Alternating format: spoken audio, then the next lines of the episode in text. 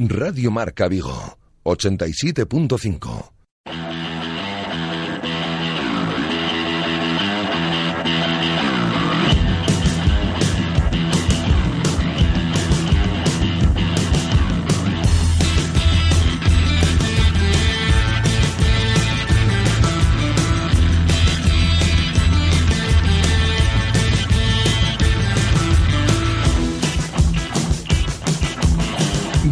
Marca Vigo. José Ribeiro.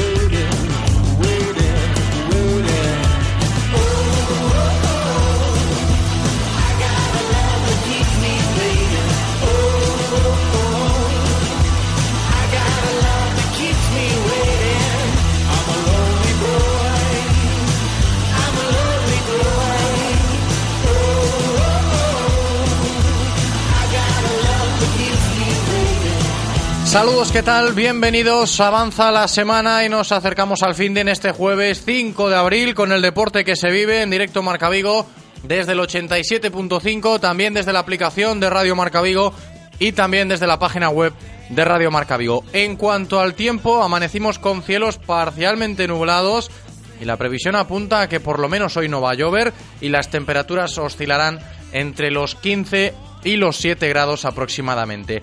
Para hoy, pues comenzaremos abordando la actualidad diaria del Real Club Celta que pasa por lo que ha sucedido esta mañana en Amadroa, entrenamiento a puerta cerrada del primer equipo preparando el partido del sábado contra el Sevilla, encuentro correspondiente a la jornada 31 del campeonato doméstico. Y hacemos hincapié en ello, el Celta va a llegar a ese partido del sábado a seis puntos de los puestos europeos, a seis puntos de esa séptima plaza que ocupa ahora mismo el Sevilla. Así que tenemos que seguir hablando hoy de esa ruleta de posibilidades europeas que maneja Juan Carlos Unzué a estas alturas de la temporada. Prácticamente nos encontramos ante, pues podríamos decirlo, un ganar o ya sí moralmente olvidarse de alcanzar el tren europeo en este curso 2017-2018 que ojo, hasta que no se cumpla por matemáticas se mantienen las opciones, pero de no ganar el sábado al Celta se le complicarían mucho las cosas ya en ese sentido. Enseguida nos iremos hasta las instalaciones deportivas de Amadroa para que nuestro compañero Fon García nos cuente cómo ha transcurrido la mañana por allí, conocer directamente la última hora a nivel de efectivos del conjunto celeste para justo después escuchar la comparecencia en sala de prensa de Daniel Vaz, protagonista hoy ante los medios de comunicación después de la sesión de entrenamiento. Y el bloque celta lo cerraremos como de costumbre con una buena tertulia, recibiendo a Juan González y a Moncho Catalina. Al margen de todos los temas que rodean al primer equipo del Real Club Celta, hoy seguiremos hablando de fútbol con invitados de lujo, pero ya en clave Segunda División B, porque este domingo tenemos derby y aquí en Radio Marca Vigo queremos hacer una buena previa. Corucho Celta B en el campo Dobao a las seis y cuarto de la tarde de este próximo domingo, día 8 de abril. Y con ambos capitanes estaremos hoy para conocer con detalle cómo se afronta este derby vigués, una temporada más en la categoría de bronce. Kevin Vázquez como capitán del filial celeste y Antón de Vicente como capitán del Corucho Fútbol Club. Los dos estarán hoy con nosotros en nuestro estudio. Y a mayores del fútbol, hoy como cada jueves estaremos con Guillermo Janeiro para abordar nuestra sección semanal de ciclismo. Hablaremos de balonmano femenino con los eh, equipos de nuestra comarca que retomarán la competición doméstica este fin de semana en la máxima categoría nacional de balonmano femenino y con la Copa de la Reina ya casi casi presente en el horizonte. Por un lado, José Ignacio Prades, mister del Mecali Atlético Guardés, y por el otro, también hoy con nosotros Abel Estevez, técnico del Godoy Maceira Porriño. Y después del balonmano terminaremos el programa de hoy hablando de nuevo de vela, porque prácticamente tenemos que hacerlo al ver cómo tienen la agenda los integrantes del Monterreal Club de Yates de Bayona, que a lo largo de este mes de abril afrontarán bastantes eventos de mucha calidad e imagino que para todos los amantes de este deporte serán muy bien recibidos aquí en nuestra comarca.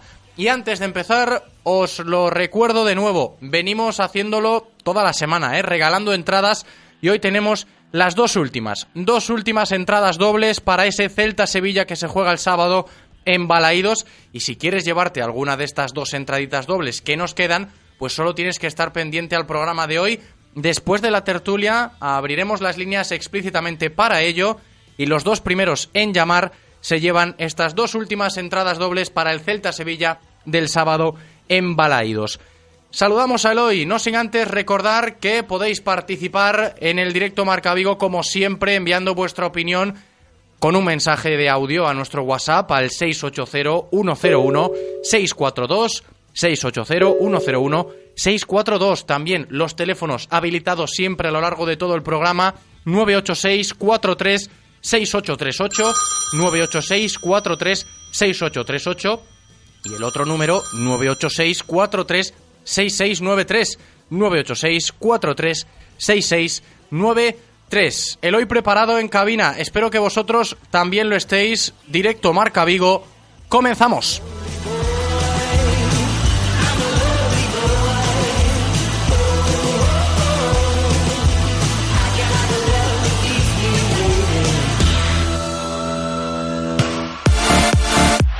Radio Marca, el deporte que se vive.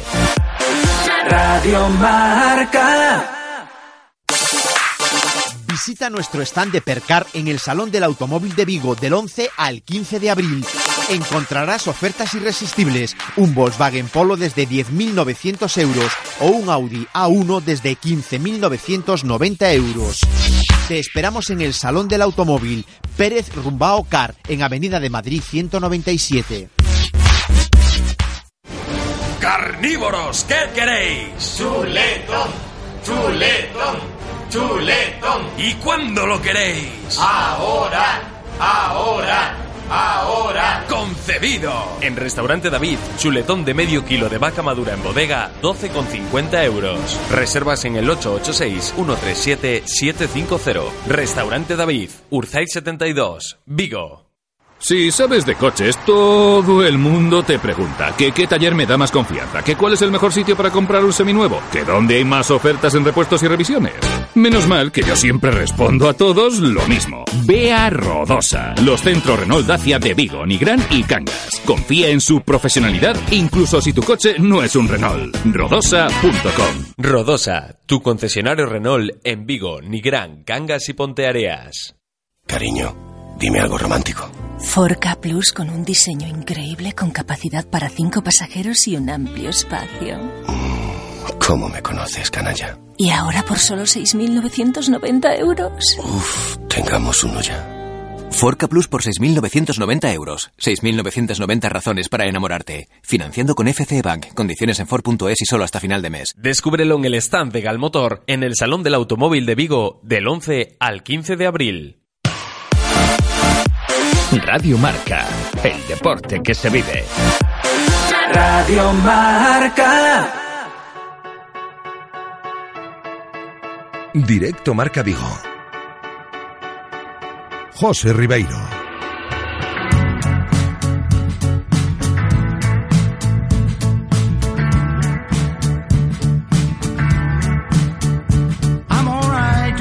Una y cuarto de la tarde de este jueves 5 de abril y vamos ya con la información diaria del Real Club Celta de la mano de Coderia Apuestas y Grupo Comar. Coderia Apuestas y el Grupo Comar patrocinan la información diaria del Celta.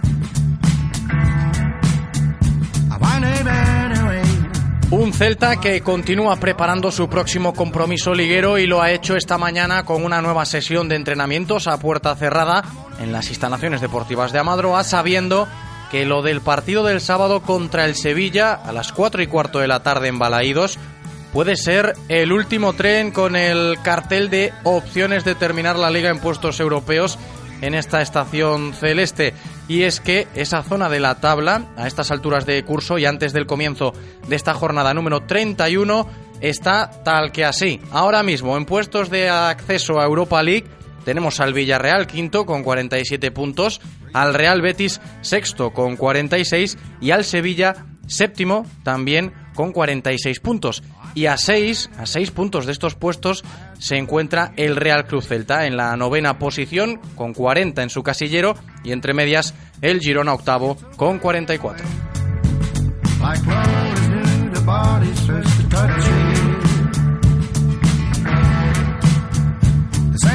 Y me voy a ir ahora mismo hasta las instalaciones deportivas de Amadroa. Allí está Fon García con la última hora del conjunto celeste. ¿Qué tal, Fon? ¿Cómo estás? Bienvenido. Hola, buenos días a todos. Buenos días, Fon. Última hora que se traduce en el estado de salud de Rubén Blanco, que el portero de Mos ya tiene el alta médica. Pues sí, comentábamos toda esta semana que ya estaba casi a punto y hoy ha sido confirmado el principito de Mos alta, así que lo podremos ver seguramente bajo palos el próximo sábado. Y al margen de todo esto que conocemos ahora sobre Rubén Blanco, ese alta médica que ya tiene el portero de Mos disponible para Juan Carlos Unzué de cara al partido del sábado contra el Sevilla. En cuanto al parte médico, Fon, ¿todavía se refleja esa sobrecarga muscular de Robert Massan?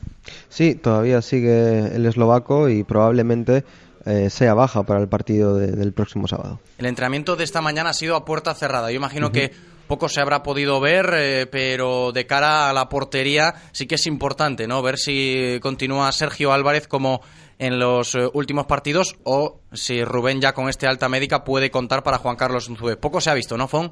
Sí, eh, los 15 minutos que hemos podido ver, ahí no se ve quién juega y quién no juega.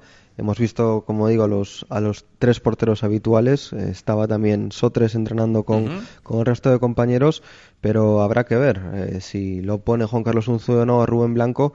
Aunque, bueno, en las últimas jornadas sí es cierto que parece que no hay confianza en todos los jugadores ya que vemos diferentes cambios. Así que podría continuar Sergio o podría entrar eh, Rubén Blanco, que sería pues lo más normal. Así que a priori, a día de hoy, con la única baja por sanción de Maxi Gómez de cara al partido contra el Sevilla y esa sobrecarga muscular de Robert Massan, si nada sucede en el último entrenamiento que tendrán que realizar los uh -huh. eh, chicos de Juan Carlos Unzué antes de afrontar el partido del sábado contra el Sevilla, ese entreno va a ser mañana en Balaidos, ¿no, Fon? Correcto, en Balaidos a las 11 menos cuarto a puerta cerrada y luego comparecencia Juan Carlos Unzué en la que ya dará esa convocatoria para conocer pues el estado de Robert Massan y quién es el descarte esta vez. Eh, uh -huh. Recordemos que la última jornada la noticia fue eh, esa baja de Emre Mor y Andreu Fontás también se quedó fuera del equipo y habrá que ver eh, si se queda Mazan y algún jugador más. Nos obliga a estar pendientes ¿no? de la decisión que pueda tomar Juan Carlos Unzué, sobre todo pendientes de Emre Mor y esa relación que, que bueno, un poco se dilapidó de cierta manera la semana pasada con ese castigo a Emre. Veremos si se lo levanta mañana, cuando termine el entrenamiento último antes de afrontar el partido contra el Sevilla y esa comparecencia que dará Juan Carlos Unzué en el Estadio Municipal de Balaidos. Y la comparecencia de hoy, Fon, acaba de terminar hace nada, hace escasos minutos, de Daniel Vaz en la sala de prensa de Amadroa, el danés Fon, que hacía tiempo que no salía ante los medios. Sí, es cierto. El último partido creo recordar que fue el de Copa contra el Fútbol Club Barcelona uh -huh. y era en zona mixta, no, no salía aquí ante, en, en las instalaciones deportivas de Amadroa y ha hablado bastante sobre su renovación, ese cambio de representante que ha tenido en las últimas semanas. Eh, recordemos que es la misma agencia que lleva a Sergi Gómez y a Gareth Bale, entre otros jugadores, y ha dicho que todo es posible sobre su renovación. Está muy tranquilo, tiene un año más y lo que sí que tiene claro es que le encanta eh, la Liga Española. También ha comentado que es un partido muy importante el del próximo sábado y no piensa en otra cosa que no sea ganar, ve al equipo con total confianza y está recuperado de su lesión. Pues enseguida vamos a escuchar todo esto en palabras del propio jugador danés, del propio Daniel Vaz Fon, que también antes de despedirnos hay que matizar que ya está estupendamente y recuperado al 100% de esa hernia discal. Sí, hace trabajos eh, específicos en el gimnasio y trabaja mucho con fisioterapeutas, pero bueno, ya está disponible y ya no tiene que infiltrarse para ni para entrenar ni para jugar. Fon García, muchísimas gracias como siempre, última hora desde las instalaciones deportivas de Amadroa. Un abrazo grande. Un abrazo, chicos.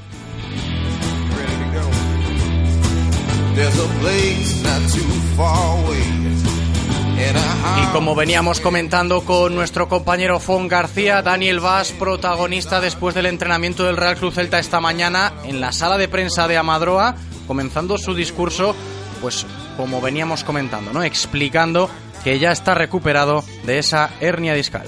mucho mejor, no molesta nada y trabaja mucho gimnasio solo eh, y mucho entrenamiento también con la fisio, pero ahora mucho mejor. ¿El tema está ya to- totalmente superado o todavía sopesáis la posibilidad de al final de temporada pasar por el quirófano para una solución definitiva? No, ahora eh, antes va, va al hospital para infiltrarnos eh, y, y ahora vamos a ver qué pasa, pero ahora la, la filtra funciona, lo más importante es ahora no es nada, no molesta, no duele, es la más importante. ¿Estás llevando un plan especial para, para prevenir? ¿Cómo? ¿Tienes un plan especial de trabajo para prevenir? Sí, tienes un uh, plan especial con al gimnasio, entrenamiento con, con la fisio, sí. Es una misión atípica para un futbolista profesional. ¿Cuáles son los síntomas que tiene un, jugador para al final le descubra que tiene una, una hernia y que a jugar para eso? No, sí, claro. Tal vez otros jugadores tienen la misma, pero el problema para mí es la, la hernia toca un, toca un, un nervio y el nervio molesta mucho. Daniel, ¿das el equipo con confianza para conseguir ese objetivo de Europa? Sí, eh, todos tienen eh, confianza para, para sábado y es un ah, partido clave para nosotros, para el objetivo, para, para la Europa. Y, pero la. ¿Cómo? No, la más importante es, es, es partido a partido y, y ahora es un, sábado es un partido clave para nosotros. De no ganar se cerraría la puerta de Europa. ¿Cómo? De no ganar, os despediríais un poco de las opciones de jugar en Europa. No sé, pero yo no pienso perdimos este partido, yo pienso para ganar. El martes? Si lo viste, eh. No, es un equipo muy fuerte. Eh, He visto antes también contra Manchester United también y ganamos. y, pero es un equipo muy muy fuerte y tienes muy bien jugadores. Pero para mí la más importante es piensa en nosotros y vamos a ganar sábado. Eh, Ese partido llega entre el del martes pasado y la semana siguiente vuelven a jugar contra, contra el Bayern. Pueden estar eh, más cansados, pueden estar pensando en la Champions y descuidar la liga. Y, no, creo Sevilla tiene un equipo grande, eh, muchos jugadores con, con gran nivel y creo no piensa ir para nada con nosotros y, y sábado, eh, porque ellos necesitan puntos también para, para seguir Europa, eh, pero otra vez yo los piensa para nosotros sábado y no piensa que Sevilla es cansado y juega martes y nada, lo más importante es nosotros. Viendo ahora mismo no quedara entre los seis primeros no daría a, a jugar ahora mismo el Sevilla está fuera de la séptima plaza, no sé si después del partido iréis con ellos.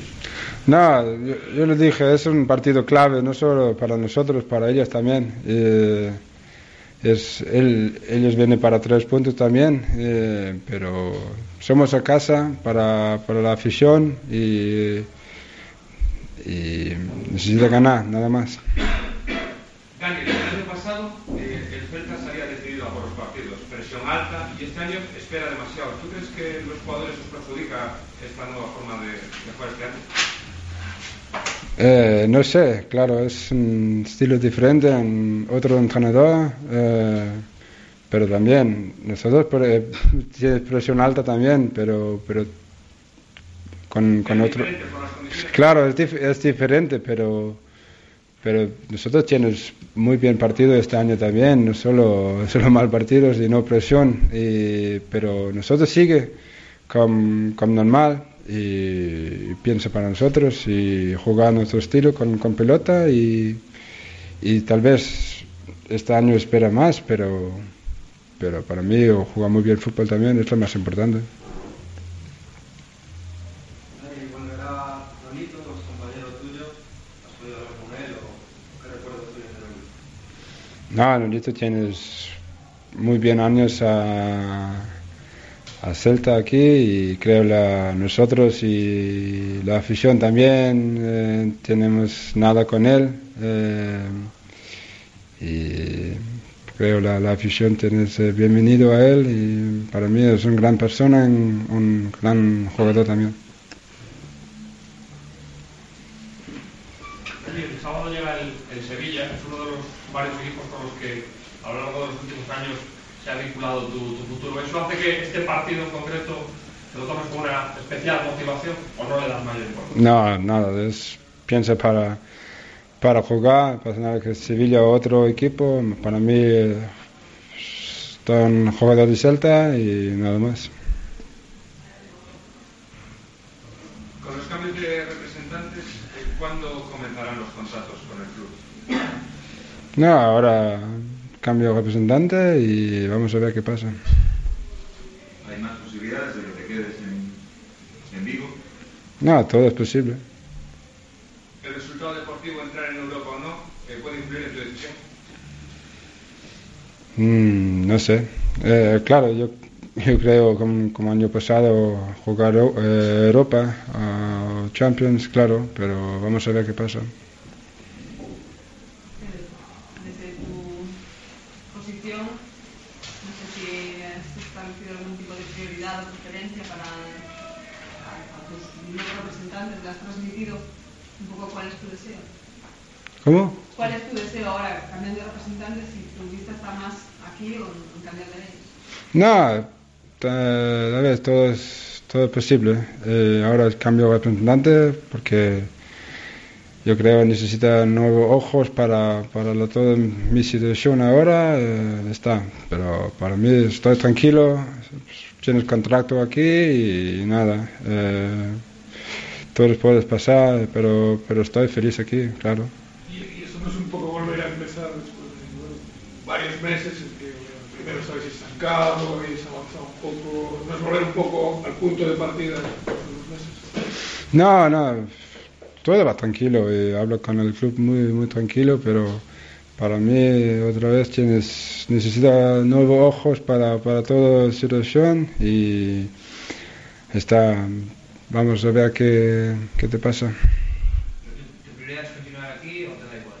¿Cómo? Si tu prioridad, tú quieres continuar aquí o te da igual lo que. No, tienes contrato aquí, no necesita firmar nada, o- pero tienes un año más. Y, pero somos, habla muy tranquilo, y, pero no necesitas estrés o algo, nada. Necesitas terminar una temporada y, y tienes ocho partidos más y ocho partidos tope y vamos a ver. Daniel, sigas o no en el Celta, lo que sí te gustaría, te pregunto, es continuar en España en el fútbol español o probar otro país. No, me encanta eh, España, me encanta la liga y me encanta el, estilo de, fútbol de España. Y claro, mi preferido es, es queda España.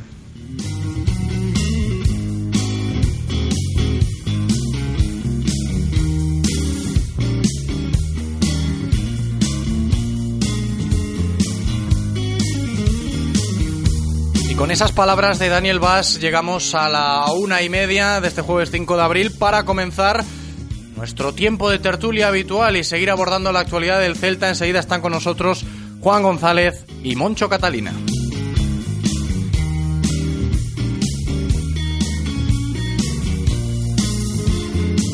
Las tertulias del Celta en Radio Marca Vigo. Mary had a little lamb.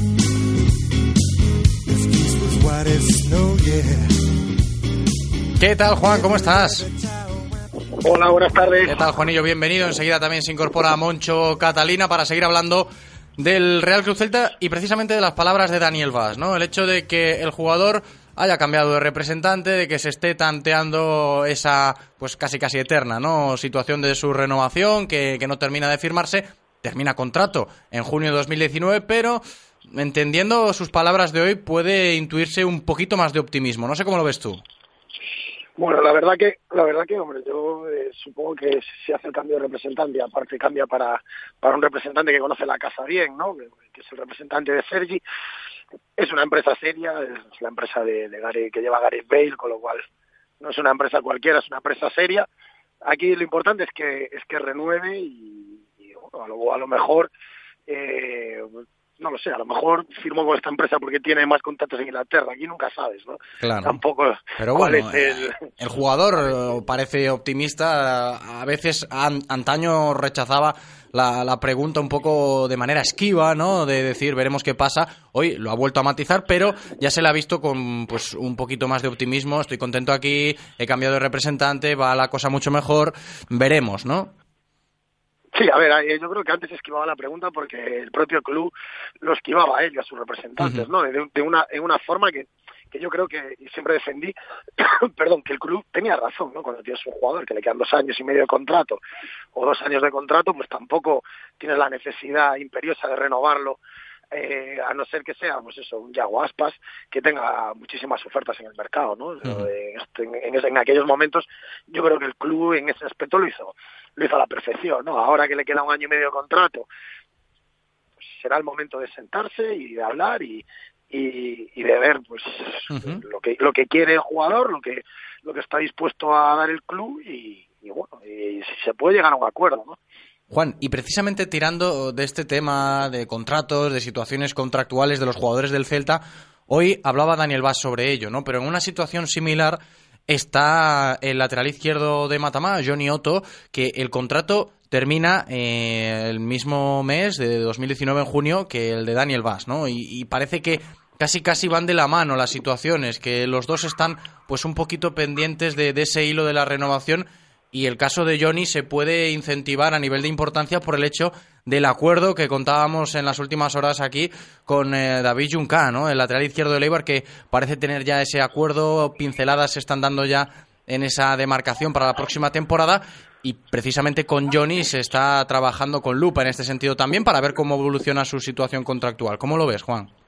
Hombre, yo lo de Junca, yo, yo tenía información desde enero de que ya estaba hecho, pero bueno, lógi- lógicamente no, no se puede contar si no, no se puede no se puede vender a, a- a los amigos, ¿no? Yo tenía, sabía que estaba ya firmado, ahora lo que tengo muy claro es que, lo que tengo bastante claro es que, que, que Johnny va a estar en el mercado, yo estoy convencido de que Johnny siempre ha dicho que, que le gustaría probar otras cosas, otras ligas, eh, yo tengo, tengo la sensación de que, de que, de que el año que viene Johnny no va a estar, ¿no? Y tengo la sensación de que Mazán, Mazán probablemente salga o cedido o le dé la carta de libertad, porque parece que no, que no ha convencido al club y, y que van a traer a otro, a otro lateral eh, izquierdo para ser titular. Esas son las, son las informaciones que tengo yo. Ahora mismo es lo que, lo que te puedo decir. Entonces, yo a Johnny lo veo más fuera que, que a Guas, desde luego. Pero sí que es cierto que cuando se habla de una posible salida de Johnny, siempre estamos en esta en esta filosofía de- del Real Cruz Celta cuando se trabaja con canteranos a la hora de gestionar pues unas posibles salidas, ¿no, Juan? El hecho de que o es cláusula o es eh, una, una finalización del contrato de por sí. Bueno, depende de qué canteranos. A Alex López lo, lo- le pegaron la patada y salió como salió, a Tony también. O sea, aquí depende de los canteranos, ¿no? Un canterano que, que quiere un cartel como tiene Johnny, pues... Exacto, pero se tiene en cuenta eso precisamente, ¿no? Que Johnny pues eh, es, es prácticamente un indiscutible, juega todo, no se lesiona y a no ser que, que el expreso deseo del propio jugador sea salir sí o sí, que últimamente lo ha maquillado bastante bien o lo ha matizado bastante bien, cambiando un poco ese discurso, parece que, que la situación hay que llevarla un poquito también con pinzas.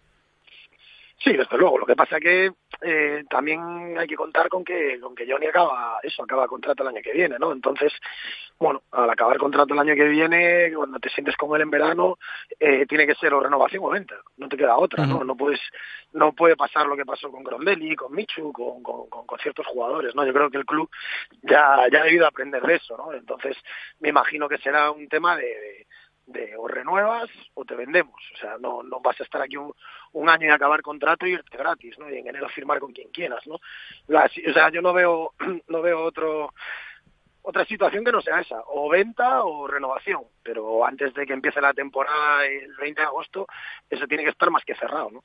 Y por el hecho de, de seguir hablando de, de los laterales izquierdos, ya no solo de Johnny, sino de ese acuerdo con David Junca y también hay que tener en cuenta a Robert Massan, la gestión que se tiene que hacer en esta demarcación. Juan, eh, eh, a principio de temporada hablábamos de la falta de este tipo de jugadores en la plantilla del Celta y ahora nos encontramos con que hay que gestionarla por quizás un poquito de exceso, ¿no?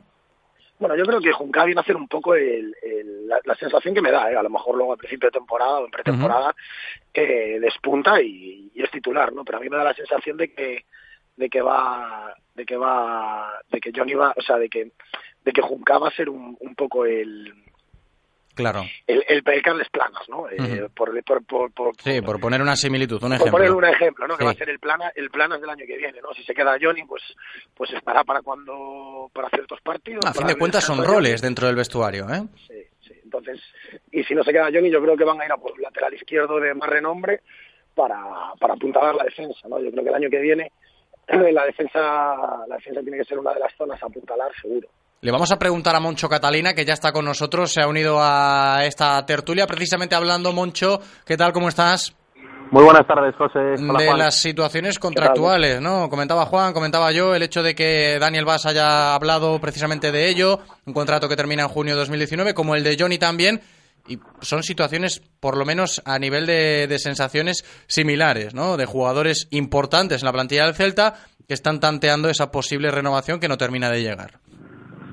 Sí, a ver, el Celta, el Celta es el típico equipo que es una golosina para, para fichar en último año de contrato, ¿no? Eh, es un equipo con ciertas aspiraciones, pero hay jugadores que probablemente tengan aspiraciones mayores a las que puedan eh, aspirar el club, tema de jugar Liga de Campeones, incluso conseguir algún título, que ven con buenos ojos el hecho de probar en, en equipos de un, de un nivel superior, ¿no? Probablemente el Celta no tenga jugadores para Barcelona, Real Madrid, equipos punteros, punteros, y que los tienen, a lo mejor dos o tres, pero jugadores del estilo de Vaz o de, o de, o de Johnny, que pueden a lo mejor aspirar a un Sevilla, a un equipo extranjero a lo mejor habitual en Champions y tal, eh, para ellos es una muy buena opción, sobre todo a nivel contractual también, y para esos equipos que buscan eh, pues gangas en equipos medianos de de ligas muy competitivas, es un caramelo también en eh, adquirir este tipo de jugadores prácticamente a coste cero esperando a que termine el contrato, ¿no? Yo estaba escuchando muy atentamente a Juan y, y coincido con que con que le- con que yo, sobre todo con Johnny,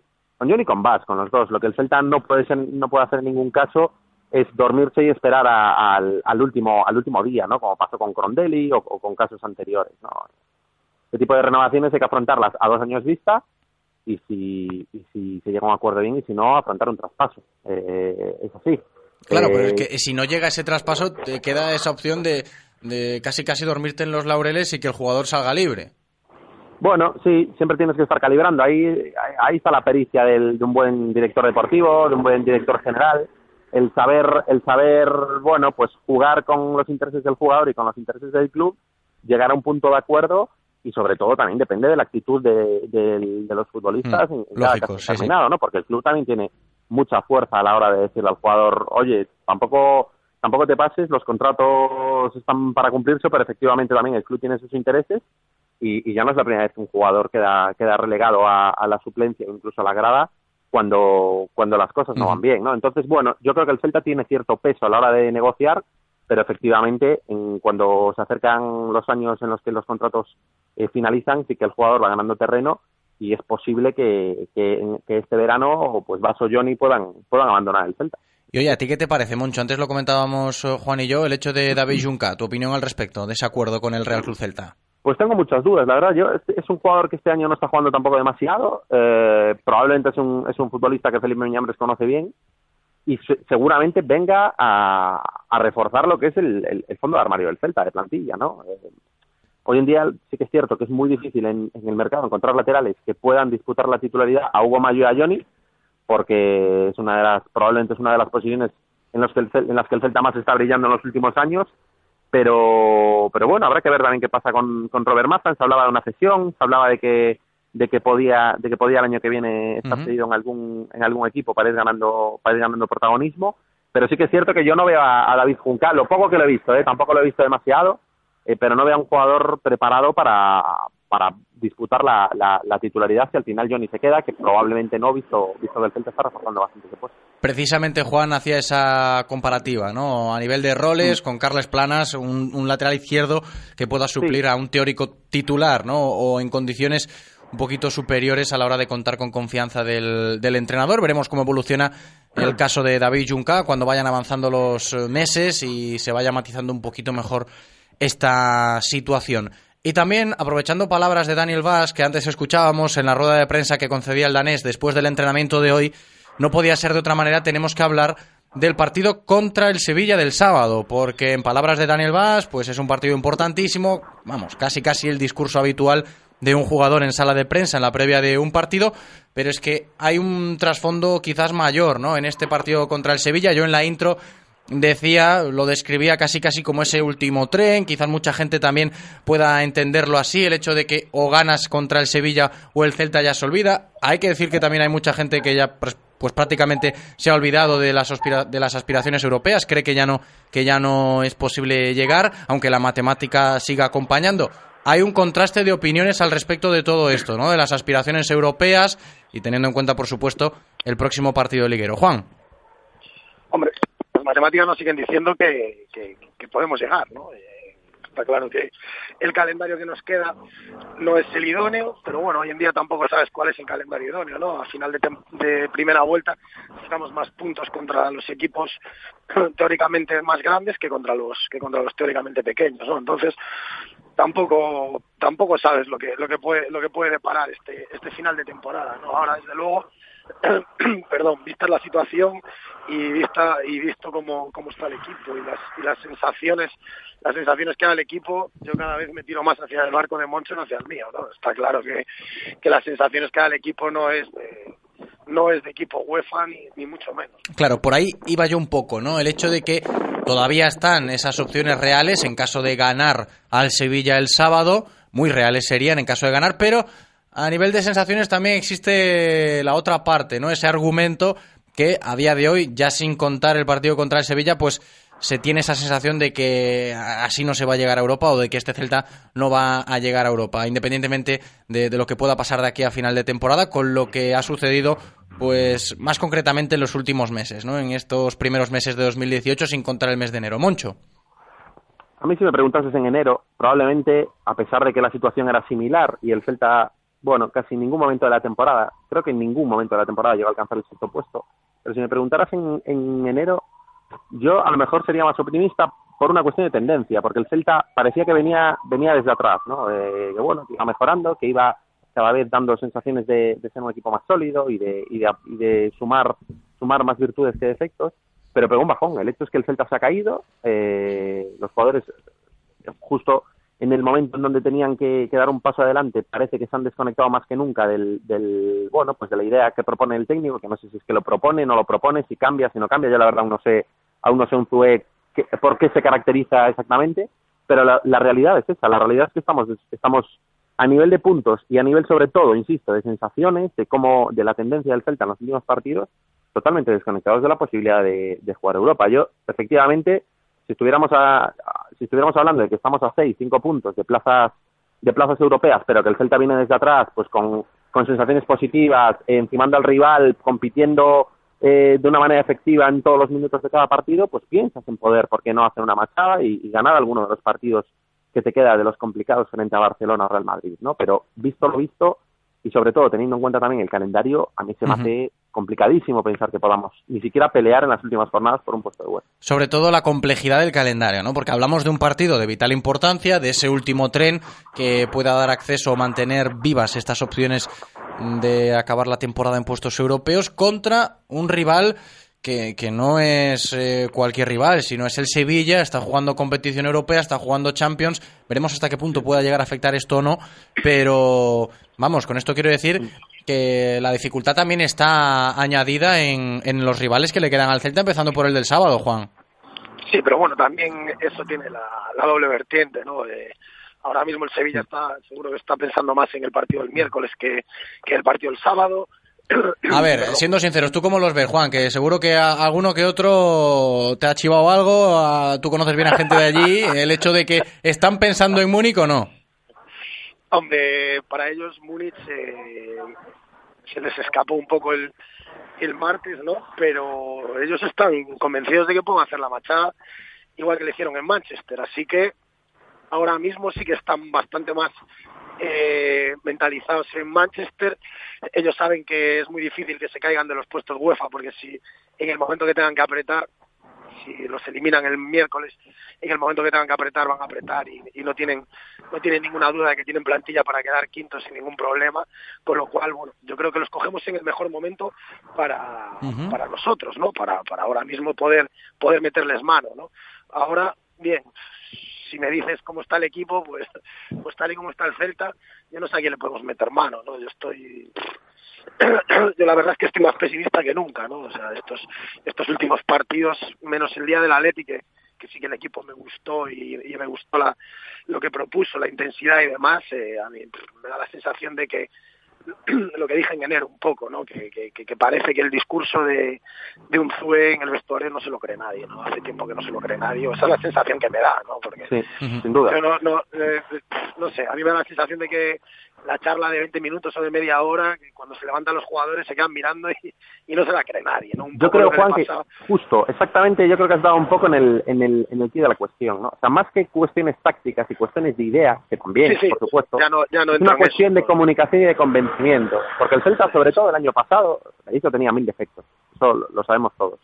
Pero era un equipo que, por convencimiento, por comunicación y por ir todos a una, superaba cualquier adversidad táctica, cualquier eh, eh, error o defecto de- eh, en los planteamientos de los partidos, e iba adelante y competía, sobre todo por el convencimiento y por, y por pasión y por corazón. Bueno, en Liga, en Liga el año pasado tampoco lo No, se dejó ir el la equipo de la liga, bien, sí. pero bueno, yo creo que era un poco Ya, el sello bueno, de se este dejó, equipo, ¿no? se dejó ir, se dejó ir.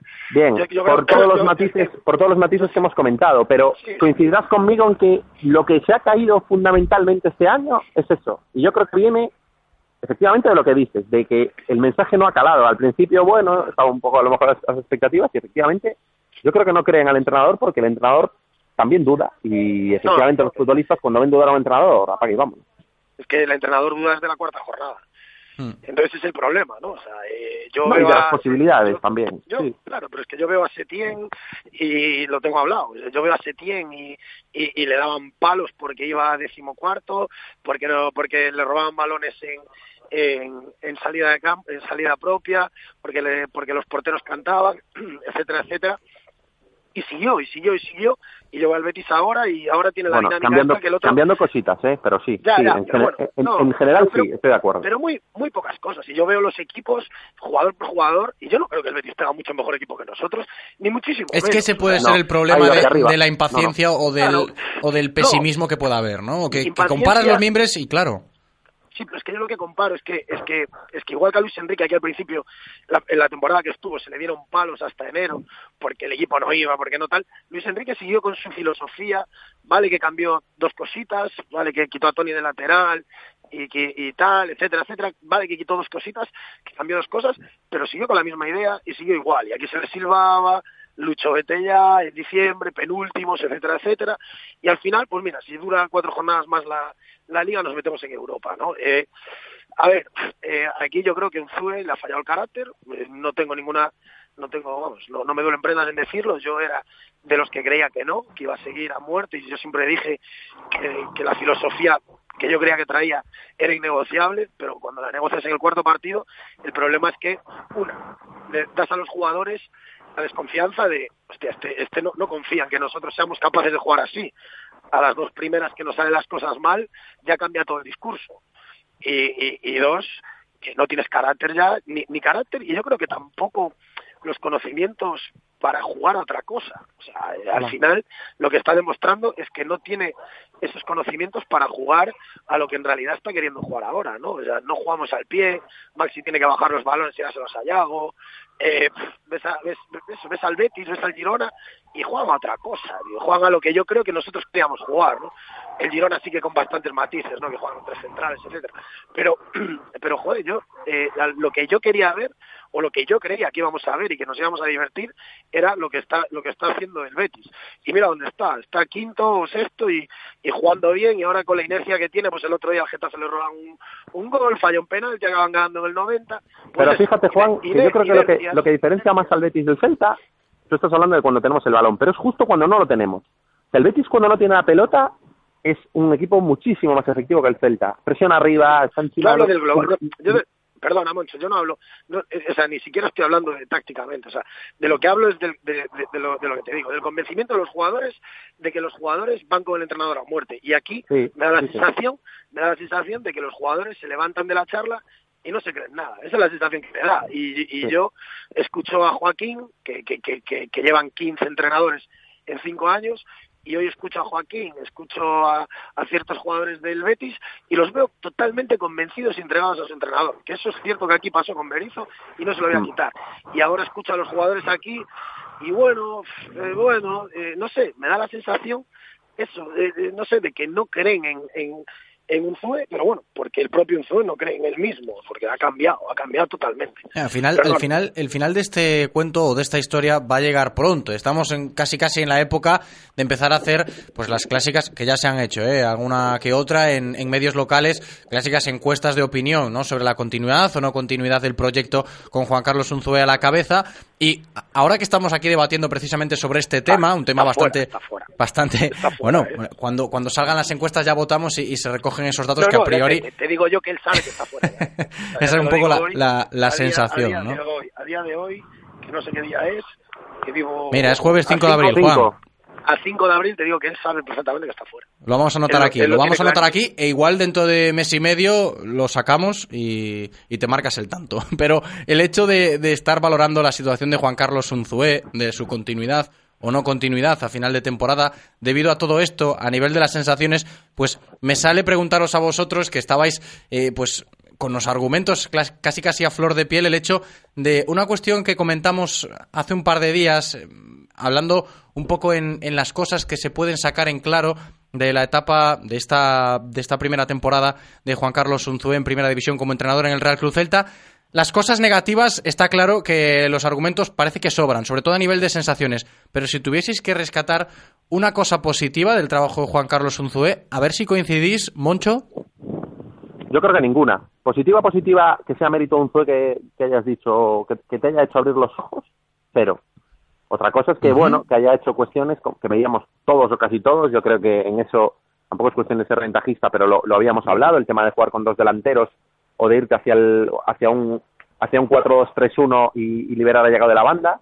Eh, eso lo veíamos todos. Si Zue no lo hubiera visto, es que ya apaga y vámonos, ¿no? Pero bueno, puede ser esa la, la cosa positiva, ¿no? El haber conjugado a Yago Aspas y a Maxi Gómez arriba para tener una de las delanteras más más bueno pues más goleadoras del, del panorama nacional no pero bueno eso al final no le sacas rendimiento al final estás en las mismas y por lo demás es un entrenador que, que a nivel de gestión de jugadores tampoco está sobresaliendo porque se nota que hay jugadores descontentos el caso de Enremor tampoco lo ha sabido llevar bien el caso del Tucu Hernández yo creo que es un jugador que tenía que haber tenido no vale, más no vale. Eso no me vale, Moncho. no, no, no te vale, no te vale relativamente, porque, porque bueno, pro- probablemente, probablemente Si sea mucha, mucha si culpa. defendiste, a- si defendiste a Berizzo con Orellana, no me No, no, pero, pero déjame acabar el razonamiento. No, no, si, si yo en esto, yo en esto estoy de parte del club. Yo en esto estoy de parte del club. Siempre que hay un problema con un jugador, por Lo jodido supuesto. es que lo jodido es que el club era que no está de parte de un club. Eso, es- eso es lo jodido.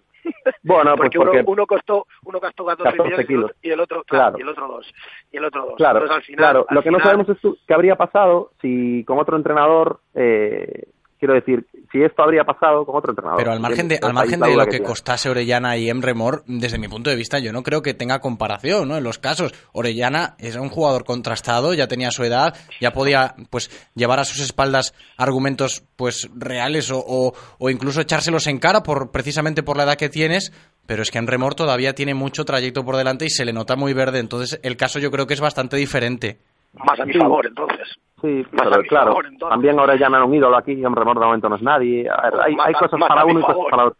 Claro, a mi hay cosas, a hay cosas, hay cosas para uno y cosas para otro. Tú cuando te traes a un chaval de 20 años por 14 millones que, que, que ha salido el Borussia Dortmund como ha salido, con la predicción que tienes, que algo pasa. Eso está clarísimo. Entonces, tienes que tener un convencimiento de que hay que ir con, con cuidado con el jugador, de que, hay poco- de que hay que ir poco a poco con él y sobre todo de que la dirección técnica está capacitada para, bueno, pues para aguantar esos, esos, esos caprichos que a veces los multimillonarios de 20 años que han estado entre algodones, pues, pues, pues tienen, ¿no? Eh, Efectivamente, el vestuario del Celta, en general, es un vestuario ejemplar y modélico, pero de vez en cuando en algún fichaje, pues te puede ocurrir esto, pues como ocurrió con Mostovoy al principio y al final se recondujo, ¿no? Claro, eso dice Fon, ¿eh? el hecho de a ver si nos sale como Mostovoy o Emre Mor con este tipo de, de carácter y sale bien la cosa. Lo comparaba con el caso de Mostovoy. Bueno, lejos de lejos de, esas comparaciones, también es una situación que, que, bueno, tiene que saber llevar Juan Carlos Unzué cuando pasan estas cosas en el vestuario. ¿La lleva bien o la lleva mal? Eso ya es a, cuestión de cada uno. Y la pregunta que le hacía antes a Moncho, quiero escuchar la respuesta de Juan. Ese matiz positivo que pueda sacar de la temporada de Juan Carlos Unzué en el Celta para ti, Juan.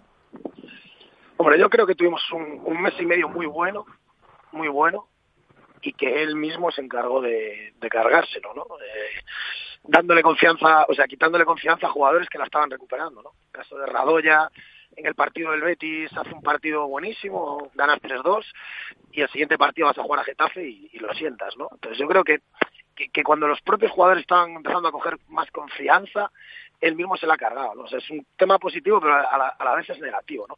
Y luego el balón parado. Yo creo que a balón parado hemos mejorado muchísimo, tanto en ataque como en defensa, y eso sí que hay que... Buf, sí, eso sí buf. eso sí que... No, hombre, los, los números están ahí, tampoco... No, sí, sí, los- míralo. Los mira los números ahí. En contra, en contra, en contra somos el octavo, el octavo peor equipo de, de la liga, ¿eh? Sí, y el otro claro, día- y, el, y el año pasado éramos el tercero peor. Claro, es que, o sea, en eso me refiero, que no, no va a venir un entrenador y vas a defender como el Atlético de Madrid, ¿no? Pero, pero bueno, que, que, que en, ra- en realidad el año pasado éramos el tercer peor equipo, acabamos siendo el, el tercer peor equipo en liga, ¿no? En, en- en situaciones a balón parado y este año, pues bueno, pues cada vez que te sacan un córner no estás temblando, por lo menos. Eh, Por sacarle algo positivo. No, pues mira, mira tú que yo pensaba que ibais a coincidir, ¿no? El hecho de que mucha gente ha coincidido también en esto, ¿no? De, de mencionar la confianza que le ha dado a Brais Méndez y cómo ha sacado a Brais Méndez Sí, pero, pero, con pero protagonismo mira, en el primer equipo. Pero, por ejemplo, para mí le ha dado confianza a Bryce Méndez y se la ha quitado también. Después de hacer un partidazo del Camp Nou, el siguiente partido lo manda con el B. Y, cu- y cuidado Eh, que en la, en la primera vuelta lo cambió en el descanso un partido señalándolo, no recuerdo cuál, pero ahí, pues si es un jugador Es con verdad, otro carácter. es verdad. En el, en el Camp Nou, Sí. Si es un jugador con otro carácter, exacto, en el Camp Nou, efectivamente. Y no sé si en alguno Ganando, más en Malaguillos. empatando a unos. En el Camp Nou, con Pasa- 1-1. Lo que pasa es que el chaval, luego- el, chaval, el chaval se ha venido arriba y ha, y ha cambiado la situación, pero eso chaval es no muy sé si es buena juez- no- Es claro, muy bueno no sé Brais si- Méndez y no además lo si- sabe llevar muy bueno. bien, ¿eh? Claro, si es buenísimo, no sé si sacarle a un Zube, no, bueno, se le puede dar, se le puede dar ese 0,5 con el, con el cero, yo te lo compro. Sí, pero si, en, vez, si eso en vez de hacérselo a Bryce, que es un chaval que ya estuvo en Villarreal, que tuvo sus problemas y tal, se lo hace a Remor, pues tiene los problemas que tiene ahora mismo. Entonces, yo creo que, eh, igual que se lo achacaba el año pasado a Berizzo, ¿no? Y- Ahí se ha ido la conexión con Juan. eh. Pensaba que se había perdido simplemente el volumen, pero no. Sí, eh, Juan, decías. Igual, igual que se lo achacaba a Berizzo el año pasado en el tema Orellano, ¿no? Eh, yo creo que hay jugadores, o sea, un gestor de grupo, eh, lo decía Luis Aragonés, eh, tienes que saber a quién dar una palmadita y a quién dar una colleja, ¿no? Mm. Yo, yo creo que, que hay, hay con jugadores, como decía Moncho, ¿no? Pues en Remor, 20 años, millonario, etcétera, viene el Borussia, cuando viene el Borussia siendo una un un- una posible Golden Boy. futura estrella, futura estrella Golden favor. Boy, eh, algo algo falla, ¿no? Está claro que algo falla. Yo lo dije a principio de temporada aquí, que había hablado con gente del Borussia que me decía que el chaval, que pues que sí, que tenía unas cosas que parecía a Messi, pero que el problema es que, que se creía que era Messi ya, ¿no? Entonces, que había que trabajar mucho con el chaval, que a ver cómo, cómo se aclimataba aquí, que bueno, que venía un vestuario con muy buena gente, que le iban a ayudar, pero bueno, está claro que el chaval no se ha aclimatado, ¿no? Entonces, yo creo que eh, gestionar el grupo a veces es mucho más importante que, que la táctica y, y que y, y que los corners y que los saques de banda y que tal. Y precisamente eso está quizás muy de moda, ¿no? En esto del fútbol moderno, el hecho de la gestión de grupo como algo fundamental en un En entrenador. todo, no solo en el fútbol, en, to- en todas las cuestiones. Bueno, Si estamos tú- hablando si de fútbol, sí, pero en bien- el deporte también engloba. Claro, Claro. claro, pero si tú mentalmente estás bien, las cosas te salen mejor. ¿sabes? Es que es tan sencillo como eso. Eh, evidentemente en un fútbol tan profesionalizado y tan y tan eh, tan globalizado y donde hay una competitividad tan grande en una liga tan potente como la española, Lu, cuestiones de táctica y cuestiones de, de, bueno, pues de particularidades de los entrenadores, al final, esos son matices. Al final donde marcas la diferencia, efectivamente, es en, en- en que la persona a la que le estás hablando y le estés dando el discurso crea en ti y vaya contigo a muerte. Al final, al final, Guardi- los Guardiola, los Klopp, los Mourinho y tal, donde son determinantes y donde son definitivos es en, en el aspecto de, de- de- de creer, o sea, de hacer creer a los jugadores, ¿no? Pues evidentemente sí que hay matices, o sea, bueno, pues algunos entrenadores han, han revolucionado algunos aspectos del juego y otros no, no, eso ya es para, para, el, para la matrícula de honor. Pero efectivamente Claro, yo estoy con Juan en que, en que es así, en que, en que la, la principal cualidad de un entrenador es la parte comunicativa y la parte de recursos humanos, sin duda. Tú ves, tú ves vídeos eh, que se grabaron en charlas de Luis Aragonés en la Eurocopa, desde el, desde el principio, desde el primer partido que pierden hasta la final, hay vídeos que Sí. graba el masajista y tal, Sí. y, y en ningún momento habla de táctica cero, o sea, cero, No, lo más, no, no. lo más que, Habla, lo más no sé si de conoces vídeos de, de de que, de que lo intentaran echar y tal y cual, haciendo, haciendo bromas, no. desde Luis el un genio en ese sentido. Desde el primer día dice, me van a matar, me van a matar, pero yo voy a muerte con vosotros, me van a matar, nos van a matar, si no pasamos de cuarto nos van a matar, pero yo creo en vosotros, yo creo en vosotros, tal. Xavi, el primer partido que juega con la selección con Luis Aragonés, hace un desastre de partido, y cuando llega a la Eurocopa le dice, usted va a ser el, el que nos va a llevar a ser campeones, etcétera. O sea, ese tipo de cosas, al final, es lo que marca la diferencia entre un gran entrenador y un entrenador mediocre. Y, y- y aquí de lo que se trata es de que te crean, ¿no? O sea, de que, de, de que, de que el mensaje que le vendes al jugador, porque al final se lo estás vendiendo, ¿eh?